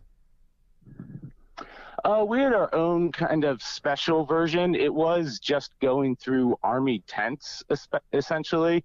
But yeah, you dump everything you have, and basically because it's the army, the way you would do it is everybody gets maybe like a five foot by five foot space, and we'd lay out in a grid, and you dump everything you have, which is about two duffel bags worth of stuff, and somebody's just gonna come through and look through all of your stuff. And so if you have anything you shouldn't have, they will stop it. And, like, you have to show your passport and Flying on that plane, you still have your gun. So I've gotten to fly on a plane with a gun. Uh, did not have passport. We had military IDs though, which while you're active duty counts as your passport, or it can. You can travel outside the country with it. Oh, okay. But so you were the guns were your life in Iraq. Did you see some shit Yes. in Iraq? Uh, yeah, I was just telling my wife earlier today that my first memory, like landing the helicopter, you have to cross a poop stream. So first memory, I'm Oh, you saw some smell. literal. You literally Yeah, saw yeah, shit. Yeah. Okay. Um, but in terms of combat, yeah, I've been mortared, uh, IED. I was driving, uh, what we call them MRAPs. I don't know what it stands for, but it was an anti-IED vehicle, essentially. That just Uh, it just can't. IED, It just can't be. I well, yeah. So it had hmm, maybe like three or more just sheets of metal, maybe steel, I don't know, uh, underneath it. So and they were like an inch thick of metal. Three of those sheets underneath it. So the idea is you drive over explosion, it goes off, and, And you just keep everyone driving inside away? is okay. Yeah, everyone Yeah, inside yeah. is okay. But like the car still drives. Yeah, yeah, yeah. And that's I've driven through an IED. Uh, Wow. Car, And and what do you feel if you're in the car?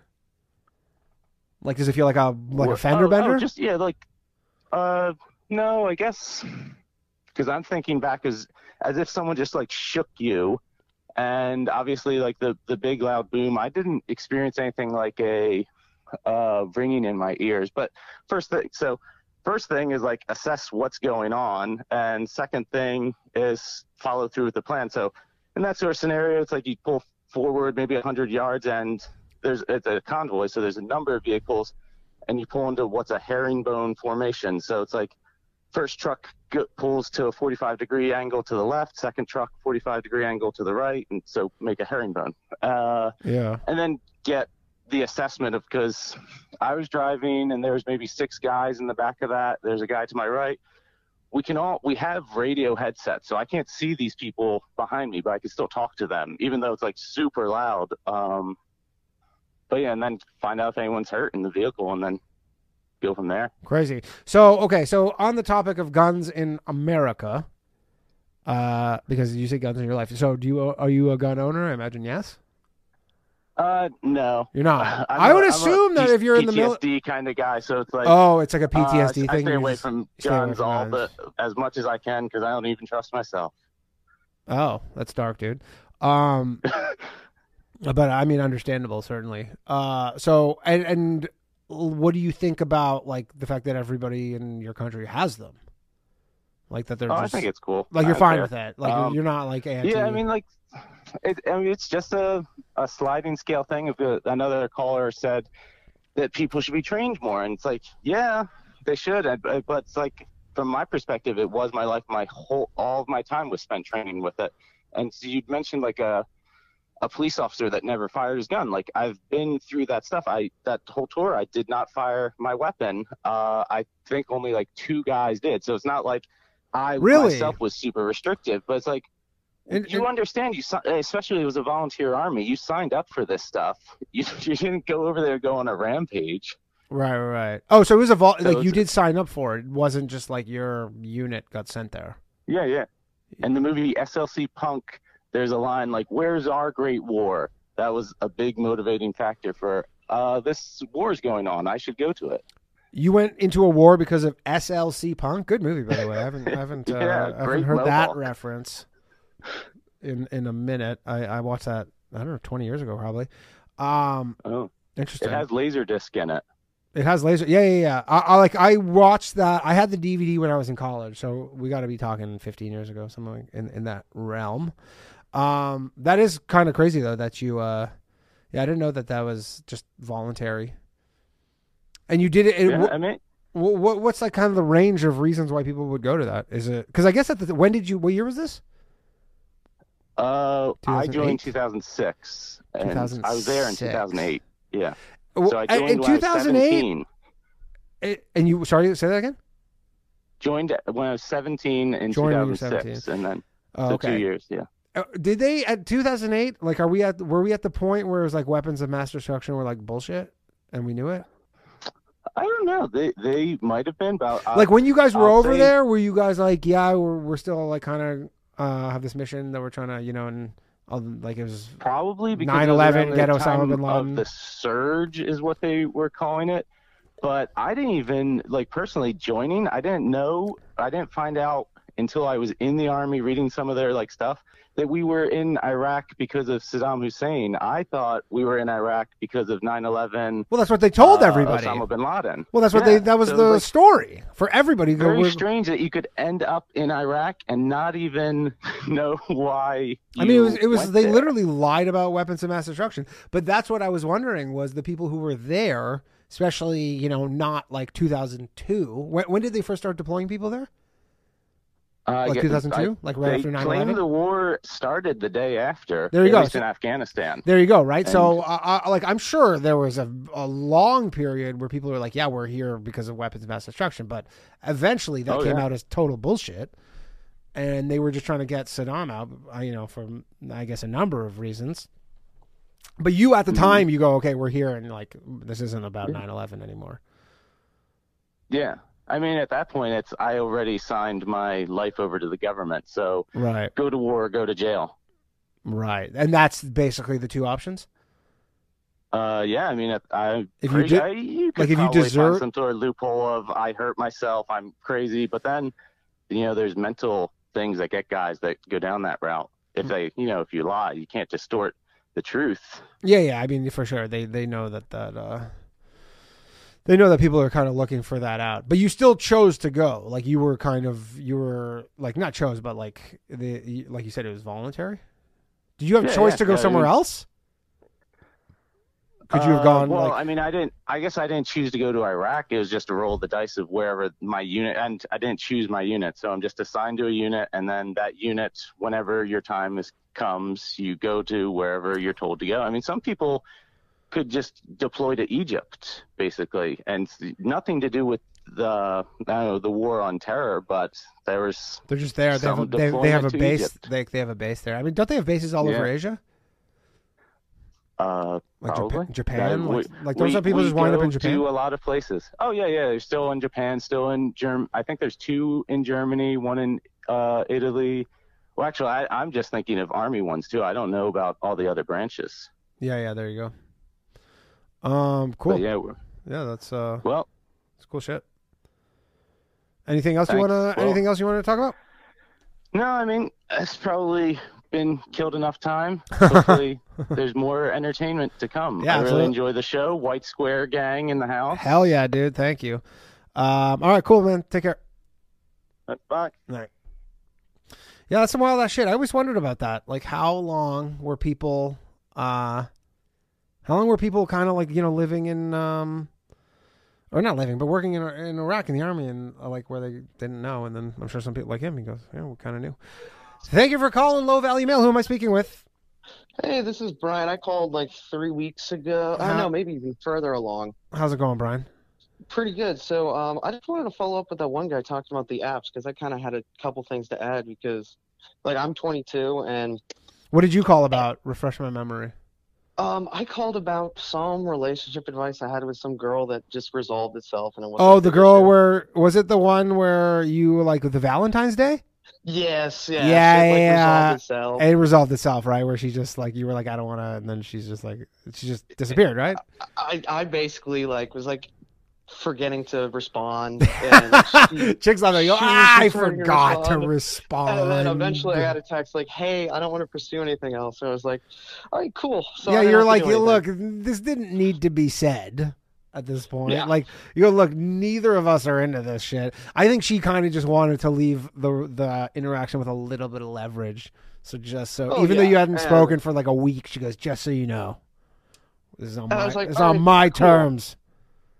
But yeah, just to uh, get back to the what my experience with the apps has been, it's like every date and every like relationship I've been in has been from those, and so you really, it's really hit or miss about what your experiences are. Yeah, but I mean, dude, you don't think it's fucking hit or miss if you just like go out to some bar and get blackout drunk and just like sleep with some random chick and then you wake up and you go, she's, fine, and then you know you go out on some dates and that's your- yeah. I mean, that's hit and miss too. It's all hit and miss. Oh yeah, I mean, but, the uh, divorce no, rate had- pre apps was still fifty percent. Oh, absolutely. Definition so of hit or miss. from apps are like you'll send a message, like maybe you'll get a message back, and sometimes you'll get a good one. And like my room and I have both had luck on them, and so I wouldn't say that they're like so bad. Yeah, But I mean, they're definitely not bad. Like, I find people obviously, if you're a fucking gargoyle or something, it doesn't help either a guy or a girl. Like, you know, it's gonna be Oh, yeah. uh, slim pickings. But if you have like, if you're a decent looking person who's, you know, has a, uh, you know, a somewhat understanding of where they kind of fit in the hierarchy, so you're not like, you know, because you see it all the time where it's like people's standards are way off, and you go, I can't get anything. You go, yeah, because your standards are too high. yeah, and it's funny, and like I'll go to some bars where it's literally like, oh my god, this is like Tinder in real life. It's like eighty percent man to like twenty percent female. Exactly, but like- that's not Tinder in real life because Tinder in real life is actually 50-50 or for the most part. Like it is 50-50. Now, it might not shake out that way in terms of like, you know, obviously women are getting way more matches than men, Oh yeah, but it's but it's not like, you know, it is 50-50 on Tinder. Yeah, it's like I've talked to my girlfriend before. She's like every my ex now. Um, she's like every match, every person I swipe right on would be a match, and I'm Yeah. like, oh well, as a guy, it's completely different. Of course, I mean, of course, it's like it's it's obvious. It's like women are, you know, uh, they're like guys will fuck anybody for the most part. There's Yes, like yes. there, there's just so many guys who literally will. I mean, think about it. Like we all know girls and we all know guys, and how many guys do you know who you've been in a conversation with them while they're just blindly swiping right, like on ev- like you're like I'm we're we're talking and they're just like swiping right, like they're just Oh, and it's it's hilarious. I mean, it's because, like, funny. I've been sitting with my roommate, and he's doing that. And I'm like, oh, well, okay. Yeah, whatever. yeah, like he's just like doing that, like in the as you're like just he's he's multitasking. He's just swiping, and you go. Whereas girls are like, oh, I like, I look at their profile, and I gotta see Yeah, how it's- it's tall like, who they are. And, uh, I gotta No, I gotta so take all this information, and So currently, the girl I've moved on to, it's like really weird right now because like things are going well, but I've now hit this roadblock where it's like I can't tell if she's super religious and isn't into sex whatsoever, and so now I'm like, how long can I pursue this? Because has she had? Have you had sex? has she? No, have you? Have you with her? Oh, oh, not with her. No, No. And how many times have you gone out? Several. We've been seeing each other for like two and a half, three months, and Three months. yeah, it is really bizarre. Three? Because, like I've, I've, I've Brian? figured out that she is Brian? Three months. Yes. And what's the conversation? Like, what is the conversation? the conversation always is that her ex was really shitty in terms of sex and How old is she's she? She's just like really scared. Uh she's my age, 22. Yes, she's young. And, but so, so she's not a virgin. She I I think she is. is Oh. I mean, how do you not know she's religious? What does she do on Sundays? So I know she's very religious, but she just doesn't talk about it. And so I'm just like, kind of like, how do I approach this conversation with her? Like, so is it like virgin until marriage? Like, what's going on? I mean, dude, like I, I don't. I mean, I don't want to. You know, obviously, it's not like you don't have to wait until you're uh married, but it's not really the way things are done currently. No, and so I just, I'm just like, Do you guys do like, well, you, you guys do have this- anything else? Like, or is it like you get No, she, she's just like refusing to do anything else, and it's the first time I've ever Like, you guys make out? This. Oh yeah, okay? So you do that stuff, but just no sex. yeah. It's, I don't even know how to approach the conversation because, like, I don't want to make her feel shitty. I mean, what are you? What are you gonna? Wait, uh, what are you gonna wait six more months? no, fuck no. I- like, you gotta be just like- where, like, I need to do this, like, And this like, do you try and kind of like few- be assertive? Like, does she drink? Like, do you guys go out and stuff? Oh yeah. We So like, you'll go out and do you ever like try and just like you know you get home at the end of the night and you kind of be like, eh, and then she just goes what? Like, no. She just goes, "What?" She just goes, "No, no, no, I don't want to do that. Like, let's hang out again later this week." And it's like, well, what, what are we doing here? Yeah, I, I mean, if like the only explanation that's acceptable is that she's like, yeah, I'm a fucking super religious, I guess. Yeah, I, I, don't just do don't that, and then, but then, you, but is that something you're willing to do? Oh no, Dude, I'm you're just not 22 really- years old. Like, Yeah, like I'm not willing to. I mean, the fact that you got to this point, you're three months deep into this shit, and you're still like, I don't know. Like, maybe she's religious. I just, I just don't fucking know what's going on. Like we hang all the time, and it's just like this weird gap in. yeah, I mean, and dude, you like- gotta, you gotta move on. Un- Unless you're like, she's the one. I guess I don't know. Yeah, it's like I, I, I just can't sit here and just be like, oh yeah, let's just hang out, keep going on dates, and. And you go on dates with sex. It's anybody like- else? Uh, during yes, Okay, so you are dating other people. Yeah, a little bit here and there. And do you think she's dating other people? Do you think she's fucking cock blocking No, uh, some no, other guys? I, I don't think so. It's just, I don't know. It's like I just can't sit and just how how this is now. Like, I mean, dude, it's it's an untenable situation. Like, what are you? Oh, you, you got. oh, I mean, the chat's the chat's going wild. They, you gotta you gotta move on. Okay, Um, all right. That's what it-. It's That's one what of those. Yeah, it's uh, like I, I don't even know, man. Like, what what do you? I don't. I, you know what it is? Is because she's young enough. Like where I almost think like she doesn't really understand. Like she thinks that's a reasonable position. I guess. I, I mean, maybe And the thing is, if she like, said, she goes, look, like if she said right at the bat, she goes, like, I don't have sex before I'm married, like that was day one, then you at least know what the deal is. yeah, I just don't know what the deal is, and it's just really, really weird. Yeah, I you just have to, yeah, you have to, um, you got to just ask her. You go, yo, what's up? Like, what's going on here? Yeah, yeah. You go, I'm That's- not. Just be like, look, I'm not going to be in a. I'm 22 years old. I'm not going to be in a relationship where I'm not having sex with somebody. So Oh, absolutely not. That's just something that's not possible. For me. Yeah, and like yeah. I was even, like I was even talked to my boys about it, like this weekend too, and I was like, this fucking sucks. I mean, it's just like, uh, I, I mean, I guess you. I'm sure you have fun hanging out with her or whatever, but yeah, it's. oh yeah, dude. when you're 22 oh my god that like that would legitimately be like painful.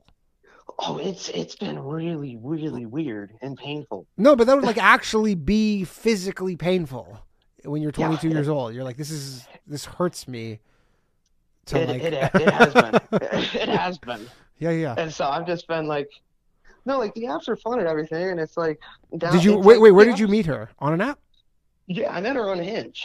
oh you met her on hinge sounds like you met her on fucking unhinged boom okay Yeah, um right, true. no. Yeah, I, I don't know. I think you just yeah yeah. Everybody's saying cut your losses. Uh, y- you just I would just be like, look, I'm I'm not going to be in a Yeah. relationship where I don't have sex. So yeah, what like is I'm, I'm 22 years what old. is like, exactly your it's deal? It's ridiculous. I will say that the worst scenario, which is I think a potential, is she's going to have some really really dark reason why she won't have sex with you, and then you're going to be like feel like a dick maybe.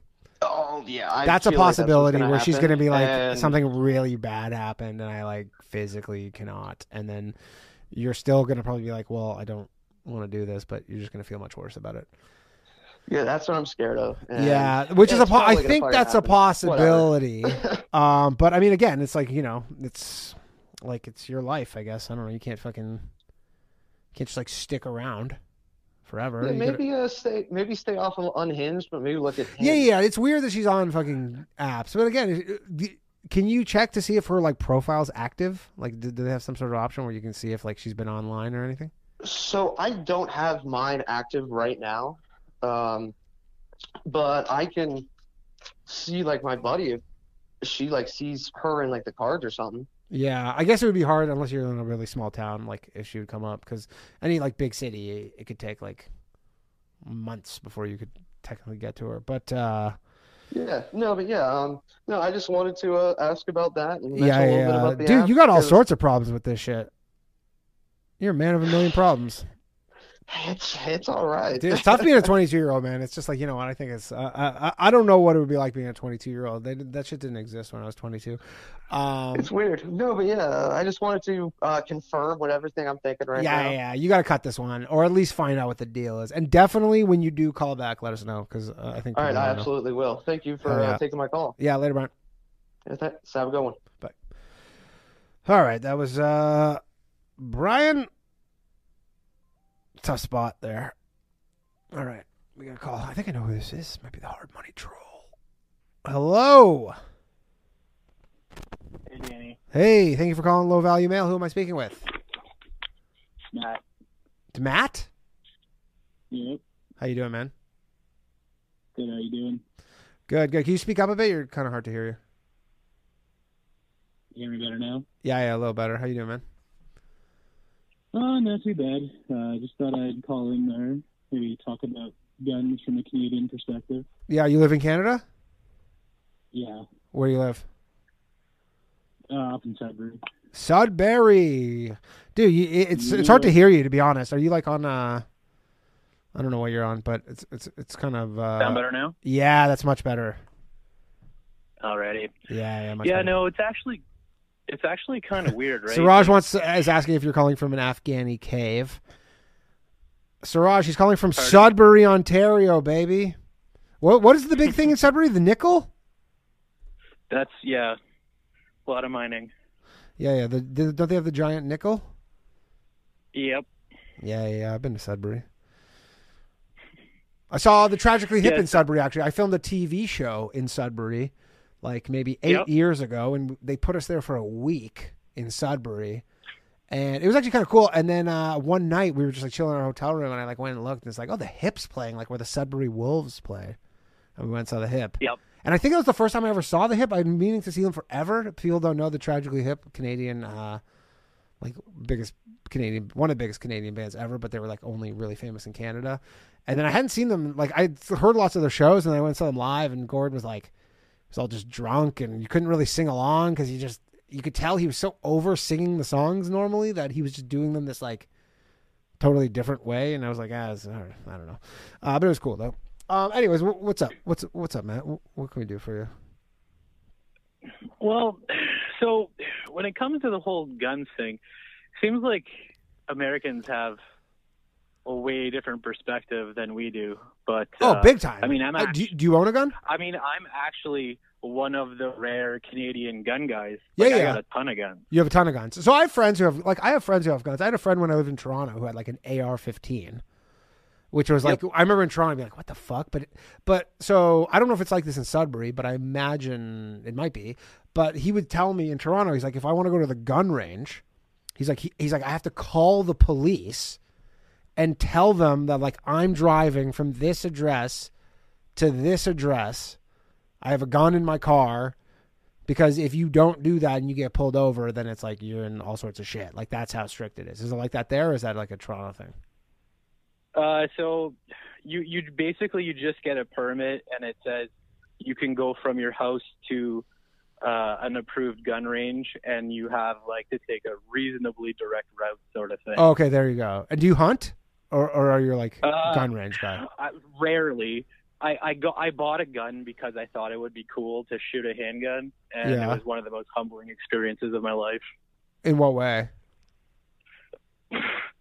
It's a lot harder than I was expecting. Like I don't know how anyone hits anyone in a drive-by. Well, I mean, I don't know if you saw the what happened in Brooklyn today, the shooting, but like the guy just like shot. I, I don't know if it was a smoker or whatever, because like he didn't kill anybody.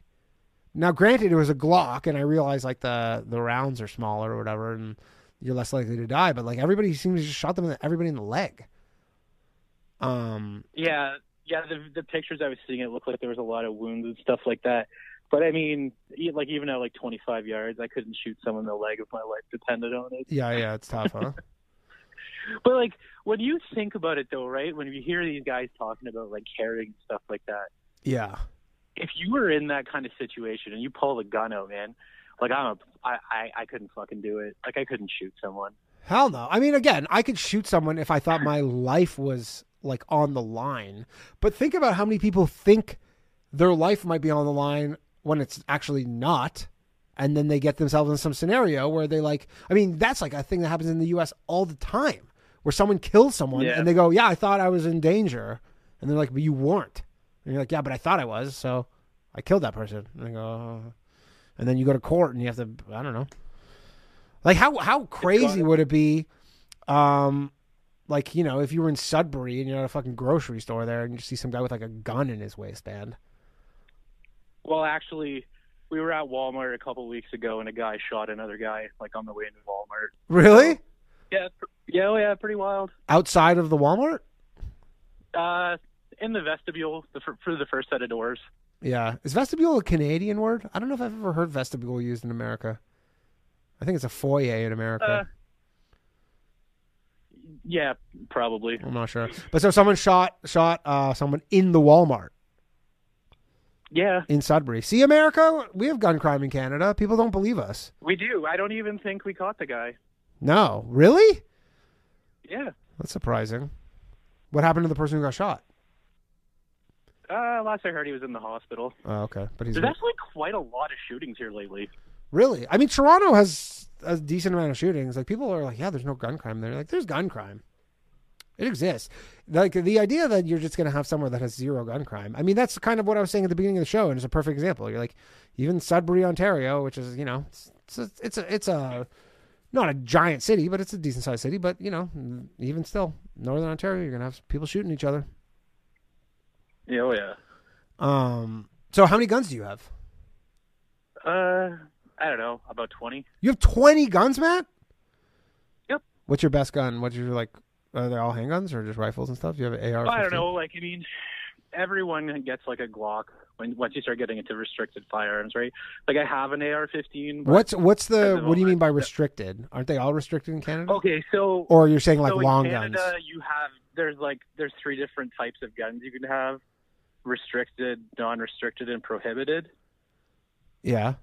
So your non-restricted are your like your hunting rifles. Your restricted would be uh, your AR-15s and pistols, and then prohibited was anything that used to be automatic when they were legal, Right. or like converted automatics. People are allowed to have prohibited guns. You can inherit them. You can, yeah, yeah, like you can be grandfathered in. Yeah, yeah. Like there's a lot of there's a lot of World War II relics kicking around still. Interesting. Um, cool. Yeah, twenty guns. A lot of guns. Do you Yeah. so- do you sometimes just like never shoot a gun for like a couple years? Do you like get them all? Do you like make sure to Pardon? get? Do you like make sure to get some like use out of your guns all the time? You know, like do you kind of take them all to the range or? I mean, Or you since just- or COVID just like them? not too much, right? Yeah. Yeah, I guess um, right. uh, like so, so those those restricted weapons in Canada, you can only shoot them at a range, right? And those ranges were closed for a long time with all the Right. restrictions. Right, right, right. Did you ever consider So taking your you gun and then showing up to the range and being like, "Open the shit up! I got a gun." Well, that'd be a good way to not have a license for very long, right? Yeah, yeah, that would they would not like that. Um, cool, Matt. Thanks for calling in, dude. No problem. I appreciate Bye-bye. it. All right, bye. That was Matt from Sudbury, Ontario, busting the myth that Canadians don't have guns because he's got fucking twenty guns. Twenty guns from Matt. All right, we got a call. Florida, the great, the great state of Florida. Thank you for calling Low Value Mail. Who am I speaking with? Yeah, this is Danny. What's up, Danny? You called before, right? Yeah, I'm also not calling from Florida. Okay. Uh, that's just my caller ID. Well, this is what I was saying with earlier, where people in America, you go and call for Florida, and you know, I'm not in Florida. Yeah, maybe we should get rid of it. Yeah, yeah. Uh, how's it going, Danny? Oh yeah, I was I was kind of interested in the topic of guns. Yeah. Do you do you own a gun? Uh, yeah, but but I don't like use it that much. Uh, I'm in Chicago. You're in Chicago. I mean, that is a place. If there, there's not a lot of places where I'd live where I'd be like, I think I want a gun. There was a guy who called in actually, maybe like the second or third episode, and he just moved to like a, uh Chicago and it's like fairly dangerous, and his wife won't let him have a gun. And he's like, I really want to get a gun. He's like, but I can't talk her into having a gun. Oh, and yeah, he's, and he's like, remember he's like, but I think I like kind of need one. And he was like trying to like hide it and like. well, he didn't know what to do. Yeah, he like didn't know what to do, and he's like, I don't want to hide it or whatever. But so you you live in Chicago, you own what a handgun? Yeah, a handgun. But what I was wondering was like the Second Amendment. It's for like keeping a well-maintained militia. Yeah. And I was just wondering, like, do you think that would ever practically work out, where Um, you know, like, like a militia would be able to prevent against like government tyranny? Yes, I do actually. I I'm telling you, I never bought into that shit up until I lived in America, but more specifically when COVID happened. I was like, that's fucking nonsense, right? But there's, you know, there's 300 and what do we have? 340 million people in this country and more guns than that. Like I think there's even more than 340 million guns. I do think that if you got to some scenario where the government was I, I'm not saying we're anywhere near that point, but where the government was so overreaching where it was like, you know, we're like, oh, this is like a we've become this dictatorship, like where a, a president was like, yeah, we're, we're not doing elections anymore. Like elections are done. I'm the fucking leader now, you know, and whatever, some sort of crazy thing, people would coalesce and come together uh, and literally fight the fucking government. And I and I mean I think there would be a scenario, you know, a lot of people in the military would kind of like you know leave the military because they like wouldn't but I think there is a scenario but more importantly it's the the possibility however slim of that happening that likely prevents any of that stuff from you know ever really coming to fruition i think Well, I think like the government would be a little more like clever about about it and like slowly creep on their tyranny. Like you know they they made income taxes kind of just like created that amendment out of nothing. And, like, Absolutely, but the gun one is the one where people are just like, nope, no fucking way, dude. You know, like people how like they oppose when they go, hey, we just want like a new thing where it's like a little harder to get a gun, like you have to like do a background check, and people are like, no fucking way. Now, granted, I don't Oh, even. no, I, I'm not even necessarily. Yeah, I'm not even necessarily saying that's right. Like, probably a background check. You know, the way things are, it's probably a good idea. But you know, like the gun stuff is, you're never gonna get to the point, you know, where you're really like limiting him. It's the most difficult thing in this country because it is one of those like 50-50 split uh issues like you know like abortion or whatever where you're like you know at least 50% of people are very in favor of unfettered gun access Oh yeah, I'd imagine more than fifty percent. But like I was thinking like how could you possibly organize a militia to fight against the government? Because couldn't they assault like they they have a history of like infiltrating any type of like rebellions and like knowing where everything would be beforehand. Oh, I mean, I- it's, I it would not be organized. It would not be easy. I mean, it's this weird thing, right? Because don't get me wrong, I don't believe this at all. But like the, all the people, like you know, even you turn on CNN right now or MSNBC, and they're still just like January sixth, January sixth. That's all they fucking talk about. There's all this shit going on. and They're still just like, remember January sixth when these like eighty people or whatever the fuck almost like became the new American government. Dude, there's only it's crazy that they're still talking about it. They're just like January 6th. Remember January 6th still like in the news. And you know, they, you know, there are I don't think that there was ever even a like a, you know, a 1 millionth of a percent chance of that happening. But I do think that, you know, people can organize. I I, I do think that if shit got really really bad and it was like truly necessary to save, you know, the country, I guess. I don't know. people would people would figure it out. Yeah. Yeah, maybe with like encryption or something, but then you can still kind of get in. But like, I do know that during coronavirus, a lot of like Asians were being beat on the street, and then what happened was they all started these Telegram group chats where they just bought a lot of guns and learned how to train with guns. Yeah. So like, so maybe if community that's like passionate enough, I don't know. I mean, absolutely. I mean, dude, it's like, yeah, it's it's certainly doable. Like, it's it's almost like you need the the kind of like underlying need for it, and if that you know is, is pressing enough and important enough, that yeah, I think you can figure out a way to get people kind of like start organizing, and then you know. But we're talking about a scenario where I guess the military is you know showing up and trying to take your guns, and you know. Like it, it- we're talking about a pretty backward scenario, but I just think that the possibility of that allows it so that they can never do that shit. Yeah. Plus, Uh, I feel, I feel like um, guerrilla people have have the uh, have like historically been winning a lot of the wars. I mean, I, they definitely do like in uh, you know not like overseas, yeah, in countries, absolutely. I mean, it seems like in you know Ukraine, there's just like a bunch of fucking people who are just fighting that shit. I mean, sometimes it's just a matter of bodies, you know. Like as mighty as the U.S. military is, I don't know how many people they actually have in the U.S. military. I imagine it's a couple million.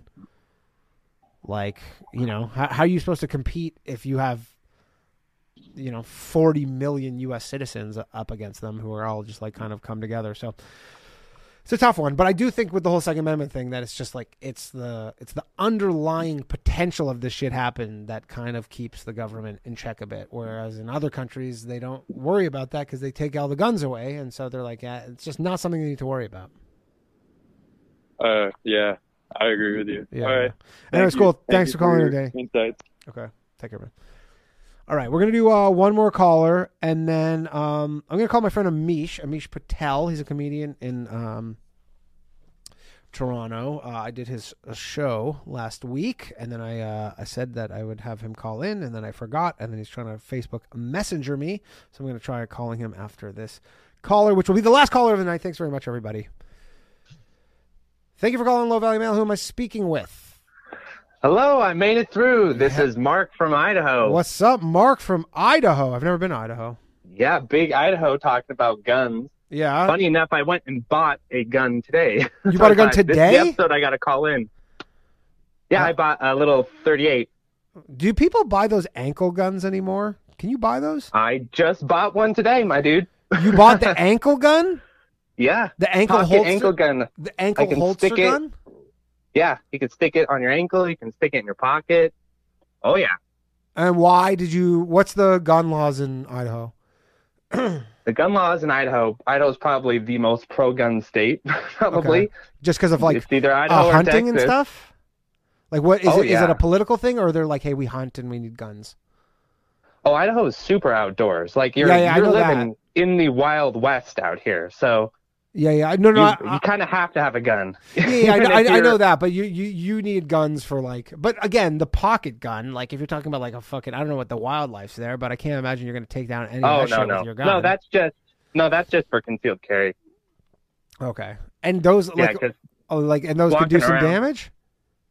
Oh, probably not. But it's it's kind of a pain in the butt to conceal carry. I have a nine millimeter, but you know, can still carry that for about a month or two, and you get kind of sick of it. So I went with a pocket gun. Um. Yeah. Okay. And are you planning on carrying it in your pocket? It'd be so hard. Like I know, obviously, it's scary when someone has a gun, but it'd be so hard to take someone seriously when they pull out the ankle gun. Like when they when they pull it out of the ankle. the little pea shooter. Well, it's a 38, so it's not a 22. They, I was looking at the store, and they had this tiny little Beretta, but it was a 22. So yeah, it's like one step above a BB gun. Yeah. Yeah, Yeah. 38, I guess. Uh, I mean, that'll do some damage, I suppose. What's a Glock? Uh, they have different types. You know, you can get different calibers of bullets okay. in them. Okay. You can get a nine millimeter. You can get bigger ones. Yeah, You can yeah. get like a Desert Eagle. A Desert Eagle Glock. Oh, okay. Yeah, I was wondering what the guy today had. He must have had a, a small, small. uh Probably, I would guess a nine millimeter. That's yeah, what probably a nine millimeter. That makes sense. Um, but yeah, so you bought a gun. Is your first gun? No, No, um, you- I grew up in Idaho, so I got guns for Christmas growing up. I mean, it's a cowboy culture out here. Right, It's and- and you obviously, different. you're funny well-trained listening to- yeah. uh, Oh yeah. And it's kind of funny listening to people who grow up without guns and stuff, just the sort of different perspective on it. I know a lot of European people, for example, who they they talk about guns, but you know they never handle them or use them. I mean. I, I didn't see a gun. I think the first time I ever touched a gun in my life, I was like twenty three, I think, and it was it was in Vietnam. And there was this place, Whoa. I think it was in Vietnam or, or somewhere, maybe Cambodia or something like that. But it was like a tourist thing, and you could go shoot an AK forty seven into Oh, into cool. like a mound, like just How'd you just- like it? well, here's the thing. So uh, the barrel was like there was like this wood platform, and then the barrel was there was like a, a piece of metal, so you couldn't like you hold it, but you can't like pick it up or anything. It's it's fixed, right? So all you yeah, can do right. is they just oh, go here. eh, Yeah, they didn't want you to turn and fire on. I mean, you can't move it. You can't even like really, not even turn and fire on the instructor. Yeah, but like you can't even move it. Like it has a couple inches, maybe two inches of play, or not even like because the barrel's like kind of fixed. So, uh, and you you know you shoot it a couple times, it's like whatever. And then, uh, actually, I think in where was I? I was in Canmore, Alberta. Maybe that was the first time I ever held a gun, and then I didn't even really hold it. And then I I, sh- I did some like clay shooting or whatever. Oh yeah. Well, speaking of clay shooting, I actually live next to a firing range that does clay shooting. So Yeah, that was Uh, fun. I mean, clay shooting I liked. yeah, I like clay shooting. Clay shooting was cool. But so you just have grown up with guns, and everybody just has guns there. Oh, absolutely, yeah. And so the I gun- probably first fired my first gun when I was seven years old, something like that. Yeah, I mean, I feel like that's a good thing to like. If you're gonna have a gun culture, like you got to get them started early because you know you can teach good habits and whatnot. I can't imagine there's like a lot of bad stuff happening, but uh, Yeah, for sure. so but you, so you got this little this ankle gun or whatever the, the fuck. Um, The little is it like? yeah. Did they sell it in the ladies section? Oh well, they do do gun have stores have guns, do so gun was- stores have nearing- a ladies section? I was nearing that ladies section. Is there a ladies section at the gun store? Uh, there's if you want to call it like two or three. Well, because all for the ladies. sports, like all sports stores, have like a men's and a women's, right? Guns are actually. it seems Uh, like they're kind of don't know unisex. Yeah, I don't know if my sports store is quite big enough. I'm sure if you went to like a really big one, I do think they literally do have a ladies gun section. Yeah, yeah, yeah. That's funny that there are like ladies' guns. Um, and so you, so is there crime high where you live? No, absolutely not. Zero crime. Like, is it like a zero it's crime? Very low crime. Low crime. Very low gun crime too. I think the only gun crime that I can think of in the past ten years that wasn't like either domestic violence or suicide was like a high schooler shot another high schooler, but that was like big. That was like a big deal. That I was a big like, deal. What so, the hell? so yeah. why? So what? What is it? Why do you have a gun that you feel like you need to carry it around with you all the time? Well, because sometimes when you get out, kind of into like let, if I, let's say I go on like a long walk or something, Yeah. and you start getting out into the wilderness, and you start getting out like, okay, you, you know, I could like let, let's say someone approached me, right? Yeah. And pretty much most people in Idaho are you can just assume they're armed in one way or another. So it's just kind of like uh, a smart sort of self protection. It's not necessary. But it's I not guess. for animals. I wouldn't. It's not necessary. No, it's not. Because I thought you were well, saying, uh, dogs, possibly for a dog though, because there's a lot of rabid wild dogs Yeah, like around. feral dogs and stuff. Yes, and you'd be surprised. I've been attacked by three like rabid dogs, so that is Really? one thing. If a, a dog gets, yeah. Damn, but when I was a teenager, I was out for to- a walk, I was just gonna say, and it be- just ripped my leg up pretty bad. So, oh yeah. God damn, that would suck. You go out for a walk and you're just like part of your walk is you're like I had to kill a dog. that, bummed, that would Put me out. down. Even if Put it was down like old Yeller. You know what I mean? Like even if the dog was like trying to hurt me, still like be like, I have to fucking kill Oh, your your your sympathy for that lasts about three seconds. Oh, I bet, I bet. That dog Yeah, puts yeah. its mouth into your leg. Then you're like, totally. And then you're just like, get the ankle gun. Um, yeah. But you're saying it's for people. Yeah, but the likelihood, I'm a little bit more of a like want to be prepared. This is an insurance policy not like in your mind. It's like you don't you don't It's buy ins- like- you don't buy house insurance because you're planning on your house burning down. Exactly. That's Right. exactly right. Well, the thing is, is like, I don't want to be. It's not that I anticipate ever using it, probably in my lifetime, but I just don't want to be in that scenario where you know I'm getting, I'm sitting there and like, ah, fuck, I knew I could have, you know, brought my gun, but I Yeah. didn't, type of thing. Right. And then some hillbillies So. are making you squeal like a pig. Um, right. Yeah. yeah. And is it easy or to like a gun there? sex traffickers or shit like that. Yeah, you do not want to be like sitting in a fucking shipping container that's pitch black, being like, "God damn it, I wish I had my gun."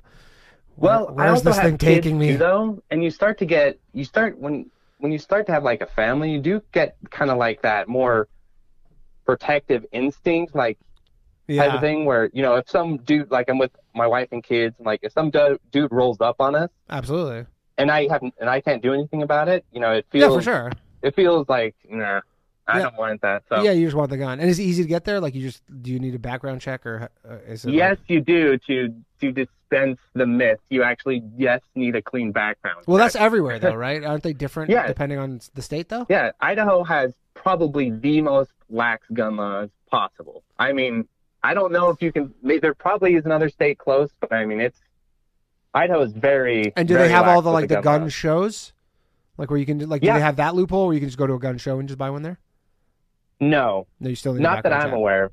They'll background because they can do them like on an iPad and Right, on right, like a just like- computer. It's So just like what you giving your like social social security yeah, number. social and the the uh, your ID, and then you go through like the questionnaire and all that sort of stuff. Yeah, yeah. What's the questionnaire like? Like, uh, have you like had like anger? Have felony for one. If you're felony, That's a standard, yeah. That's a big one. Are Another all one felonies, if you, if you have have, any been felony? committed for uh for any sort of mental stuff? Yeah. Because some people who are suicidal can get committed, and then that's like, mm, I don't know if we want to be selling you a gun. But wouldn't they just lie So- about that? They could, yeah, but then they're you know taking it on themselves a little bit. It's not the gun seller. You know. oh, at least because of the gun seller's like, I didn't give a suicidal guy a gun. He lied to me. Yes, yes. He like you know it's liability more than just Oh, okay. So this like is just, prevention. It's like okay, the guy lied, but that's he, it's on him. this is more right? just cover your Rather than he walks in and you know it's clear that he's off his rocker and he's like, hey, here's a gun, go have fun, type of Mhm. thing. So. And they do kind of scope you. You can tell like when you're buying the gun, they are kind of like scoping you out, like, okay, what's up with this dude? Yeah. Interesting. Yeah. Yeah. I mean, uh, dude, it's like I live in in Canada. It's like nobody. It was gu- gun was so rare for That's so surprising to me because I thought because I live in Idaho, it's not that far away from Canada. I have a lot of friends from Canada. Probably They've always felt Alberta Like, you and are mountain people Yeah, too, yeah, right? yeah, yeah. Won't Prob- you want guns and shit? Preface: I grew up in a suburb outside of Toronto. Oh, right, like right. yeah yeah i'm sure in alberta like people are listening to this from alberta and they're like dude what are you talking about everybody has a gun here but where i grew up in you know a suburb but i feel like suburbs here in america like a comp you know a suburb of chicago for example which is very similar people be like yeah everybody Mhm. has a fucking gun like that's just normal Yeah, I lived in the Midwest and for a little bit, only for a year or two. And it's funny, even going from Idaho to the Midwest, the cultural clash between the two. yeah Because my Idaho, like I said, you're living you're you're living in the Wild West out here. Like you dr- take a five minute drive, you are in the wilderness. You are in the you know you are out on your own. And in the Midwest, it was actually you know town, farm, town, farm, city, town, farm, city. There wasn't really a outdoors type of thing, and so I I, I could see them being a bit more restrictive on their guns. yeah yeah they are here. just for sure and they have you know in the cities there's more gun gun stuff anyways i hope you never have to use your gun but uh interesting it's, it's good to know because yeah you, I, I guess uh you don't I, I don't i feel like that was like i always just thought like those those kind of pocket guns were just like nobody ever bought them but i guess they do Yes. well, at least out here. I did have one little thought to weigh in Yes, though, because the topic was was you know what do we do about guns and all that sort of stuff. And like when you see something like with the brooklyn thing like what is the yes, solution exactly. what is or the like solution school shootings or school all that sort of shit. yeah I think this is I don't know why people don't suggest this more. Maybe because you know the gun political political stuff, but I, for example, think why don't you put armed security in schools, in places like this? Because the school I went to, we had a police officer the dude was packing. Mhm. So like, if some kid showed up to shoot about us up, you're talking about gun or yeah, no, he had he was armed. Like we had armed security at our school, yeah, yeah. and I know a lot of the other schools around here have armed security. I and he's a police officer or that's a private security? no, he's a police officer. Like the police would assign a police officer, they would assign two or three cops to the school. Right. Yeah, you know what? I, I don't know if it's just a budget thing. I mean, in New York City, that like they were. Someone said the Mayor Adams today said like maybe we're going to be getting metal detectors in the subways, but like that is impossible. You can't like the way Yeah, the geez. friction, the friction that that would cause, and the amount of people moving on a daily basis in the subway. Like a metal detector that would just be impossible to implement here, and then you know this the city is so poorly mismanaged that they don't have the budget to like because I'll tell you in the last three six months like there's a noticeable amount uh, more of police in the subways. Like you see them all the time but like they're mostly like in Manhattan and stuff you know I'm sure you go way far out and they're just like you know the, the lower that the fucking income goes the less police they have on the subways. They just can't be bothered. It's like, you know a common story. And you know I, I just don't know if they have the the budgets to just you know what are you going to do? You put every station has a has a police officer? Like it's- or multiple I, and i do see them like often like you just walk down to a subway now and there's two sitting standing there just dicking around just to be there Yeah, but I would like the thing is, is you mentioned it earlier in the show. How many millions of guns are there in our country at this point? And you're really gonna filter all of those out of New New York City or whatever? oh hell no I think, yeah, I think it's a and much New York City is like it's, approach to it's have super security, like yeah. like nobody in New York City has guns. I think New York City has the strictest gun laws in America. Like they, Right, if you have yeah. a gun in New York City, apparently, and you have uh, bullets in the gun, like it's loaded, you get like a certain amount of years added to your sentence for every bullet that's in the gun. Like they're like do not fuck around in New York with guns. Uh, because well, you I could guess it do used both to be bad. too, though. You could have armed security and restrictive gun laws. You Yeah, yeah, yeah. Yeah, as long as they don't. Yeah, as long as they don't do. I, I guess that's the solution. Is like, look, just go fucking. You printed ten trillion dollars for COVID. Go print some more money and just I don't know, give it to the cities that need it. But I don't know that the. I wouldn't even say you'd have to. pr- You probably could just manage your police departments and things, you know, a little better. I don't know if you'd even have to print more money necessarily. Yeah, yeah, I'm not sure about that. I, I guess uh, I don't know. I'm sure they're going to be having this debate, but I feel like it'll just kind of blow over, and then they'll just go back to forgetting about it. Um, anyways, Absolutely. Thanks for calling in, man. No problem. Yeah, have a care. good one. Take care. Bye. All right, that was uh, uh, that was interesting. The pocket gun. Okay, that's it. The phone lines are closed. Everybody, that's been. How do I turn this thing off? Phone lines are closed. Um, but we're going to call my friend Amish Patel because I said I'd call him. Um, and uh, thank you everybody for listening to the show. We'll see if we can get a hold of Amish right now. I, I want to keep going, but I gotta go. But if you are on the Patreon tomorrow, twelve thirty Eastern, we're going to be doing uh, a uh, a Patreon episode. You can call in if you remember. There's very few uh, spots left in the Patreon. In the um, very few. Oh my god, that's horrible. Let's see if Mish picks up.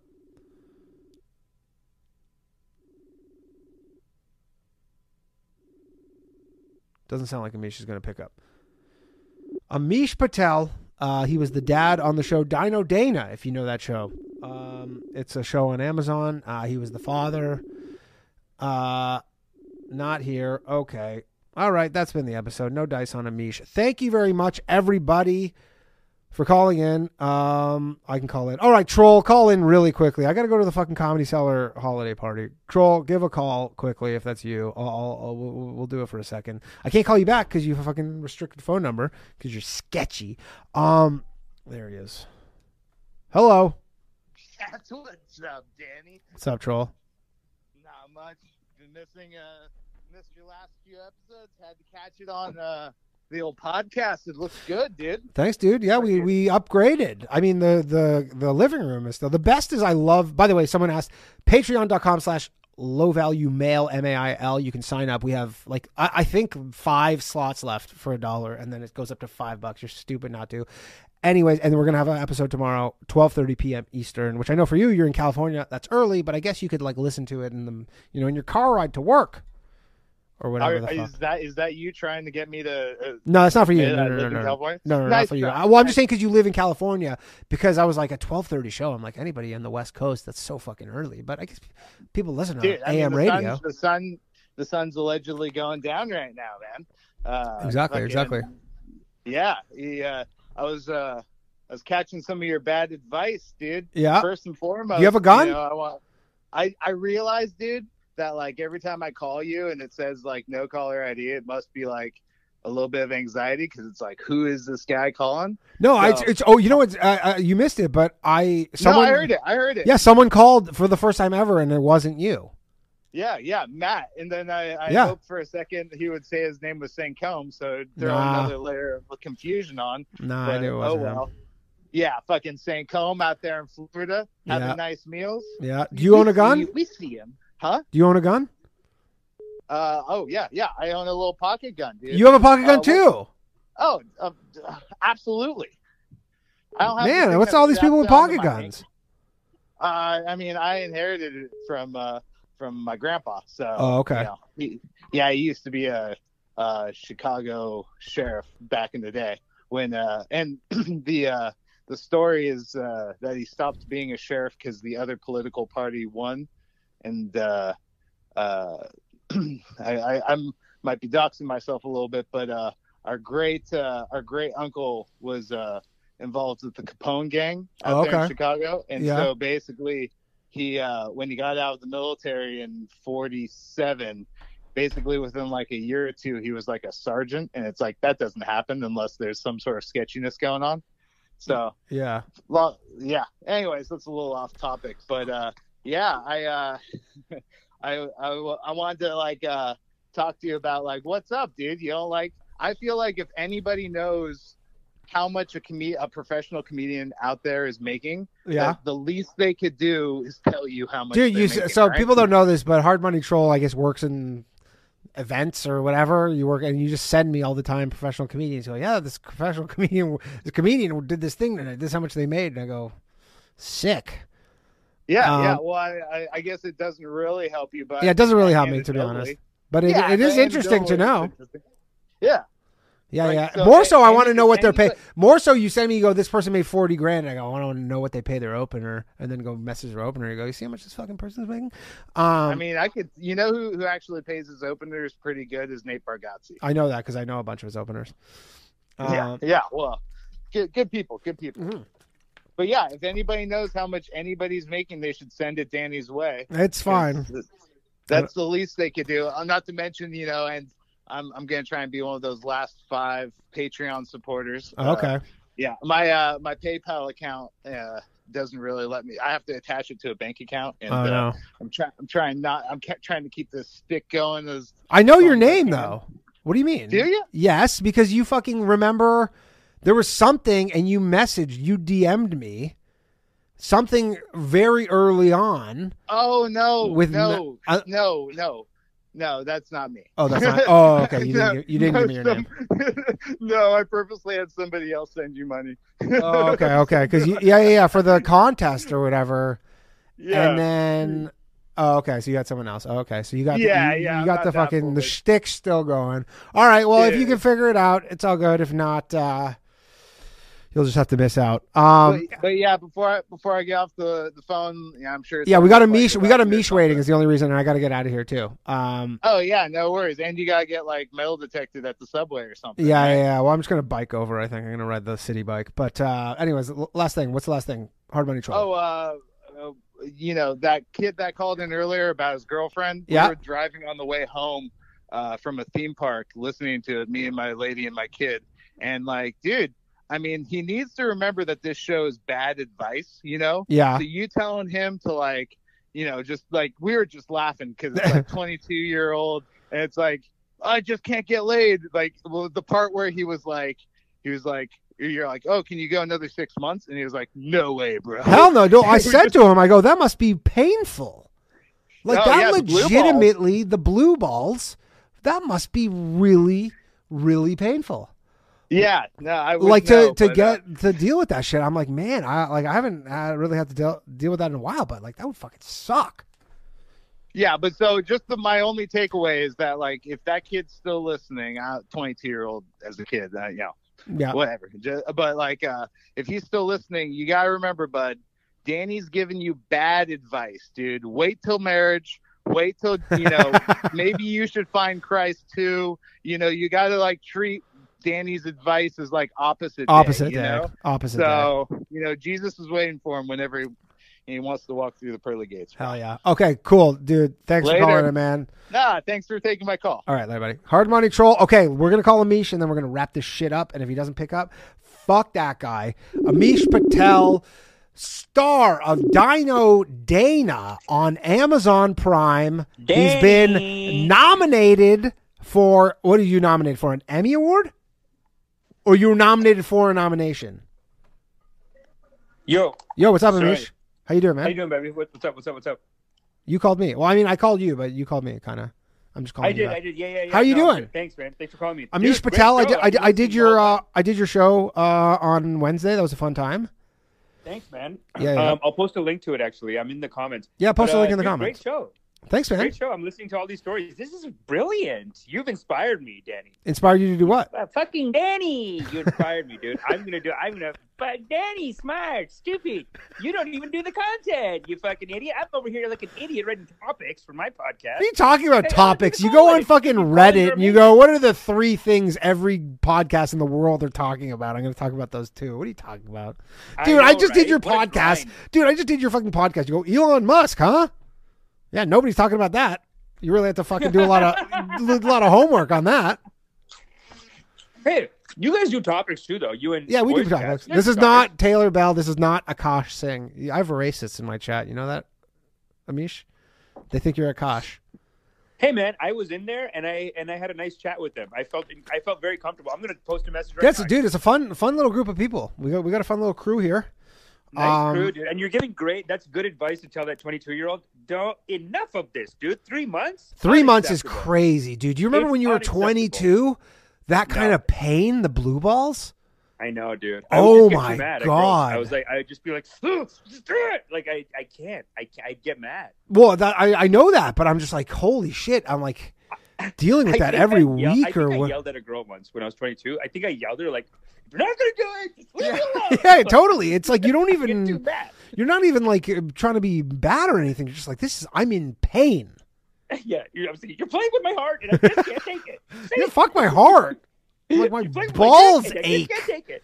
My cock's gonna explode. I can't take it. Just say yes or say no, or just leave me alone. I can't. Yeah. it. yeah. That's the real rom com that we gotta write.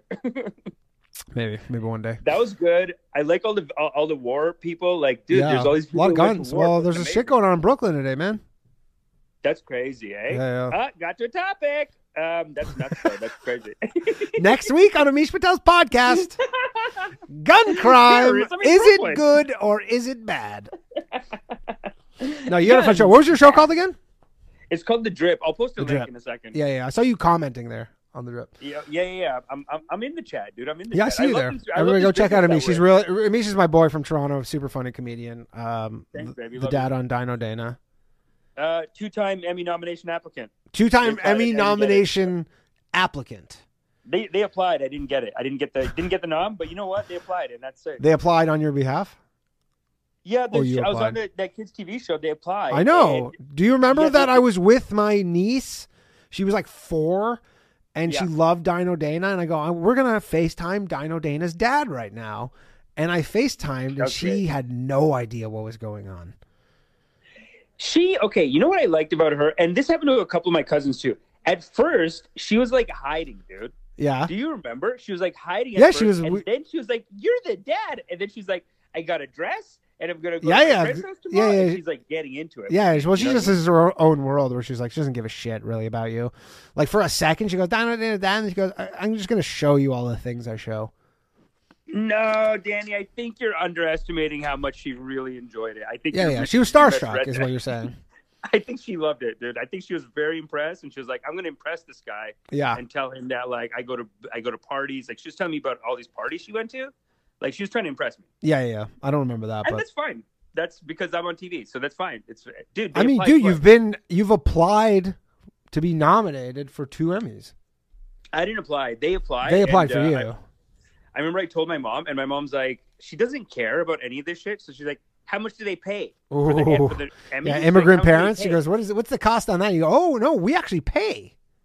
Yeah, I tell her like, we, you actually have to pay them four hundred dollars if you want to go. To the you have to pay them four hundred dollars. Yeah. Plus the airplane, plus the hotel, and my mom's like, "Just shut up, dude. Just Yeah. fuck off." Like Yeah. she, yeah, no, she. And that's fine. You know what I mean? Yeah. Um, what were you? What were your? To- but you did have a topic for the call-in, or do people? The topic was the gun crime. I normally so I normally don't do a topic. I normally just um Oh, you know people just that. call in about whatever they want but i i sometimes i i was trying i've been trying to like i had the idea where i'm going to do a topic you know radio shows often it's a common thing where they go like this is the topic for the evening but people can I call in like about that. anything it's not Yeah. it's not like you have to call in because i don't have a call screener so that's the beauty is Yeah. i don't have a call screener so you can talk about whatever the fuck you want it's almost like you're cultivating the perfect crowd because like if you do anything like like if you're writing topics or if you're doing anything like it's like then you're going to get a crowd that wants you to do that. But there's got to be like a hundred thousand people that just want you to do this. Yeah, and it's just like I mean, so Coast to Coast is like literally the fucking one of the biggest radio shows of all time, and it's just like people calling about all sorts of nonsense. Not like dating but coast advice, to coast coast to coast they do they have more, cons- topics no, more or no? conspiracies. They have topics sometimes. They have guests sometimes. We'll have like crazy guests, or they'll have like some guy who's like worked on a nuclear submarine who does like Mister X, and he's like, and he's like, we almost la- he does an hour thing where he's like, I almost launched a fucking nuke on San Francisco. wow Yeah, it's crazy. that's good i like the alien stories They yeah, get I a like lot it of too. We don't get good alien stories. We had a good guy call in on the Patreon last week, uh, and he was talking about all this like occult shit, um, which was cool. That's sick, dude. Yeah. I actually just watched uh, Dan Aykroyd on Joe Rogan, and he has like seven alien stories. Yeah, he's got a ton. like, I mean, is yeah, he's, he's the big alien guy. Um, I mean, all right, Amish, I gotta go. Uh, I gotta get the Uh, fuck out of here. All right, buddy, go. Uh, thanks for having me. Great show. Love We'll, it. we'll get you Uh, on uh, again in the future.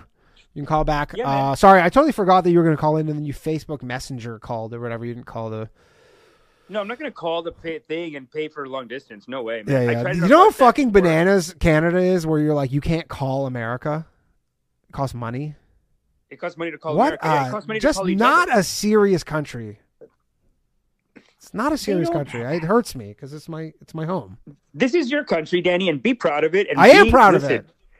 The population density is not here to have these cheap phone lines and to have You fucking big telecom apologist. Get the fuck out of here, dude. This is nonsense.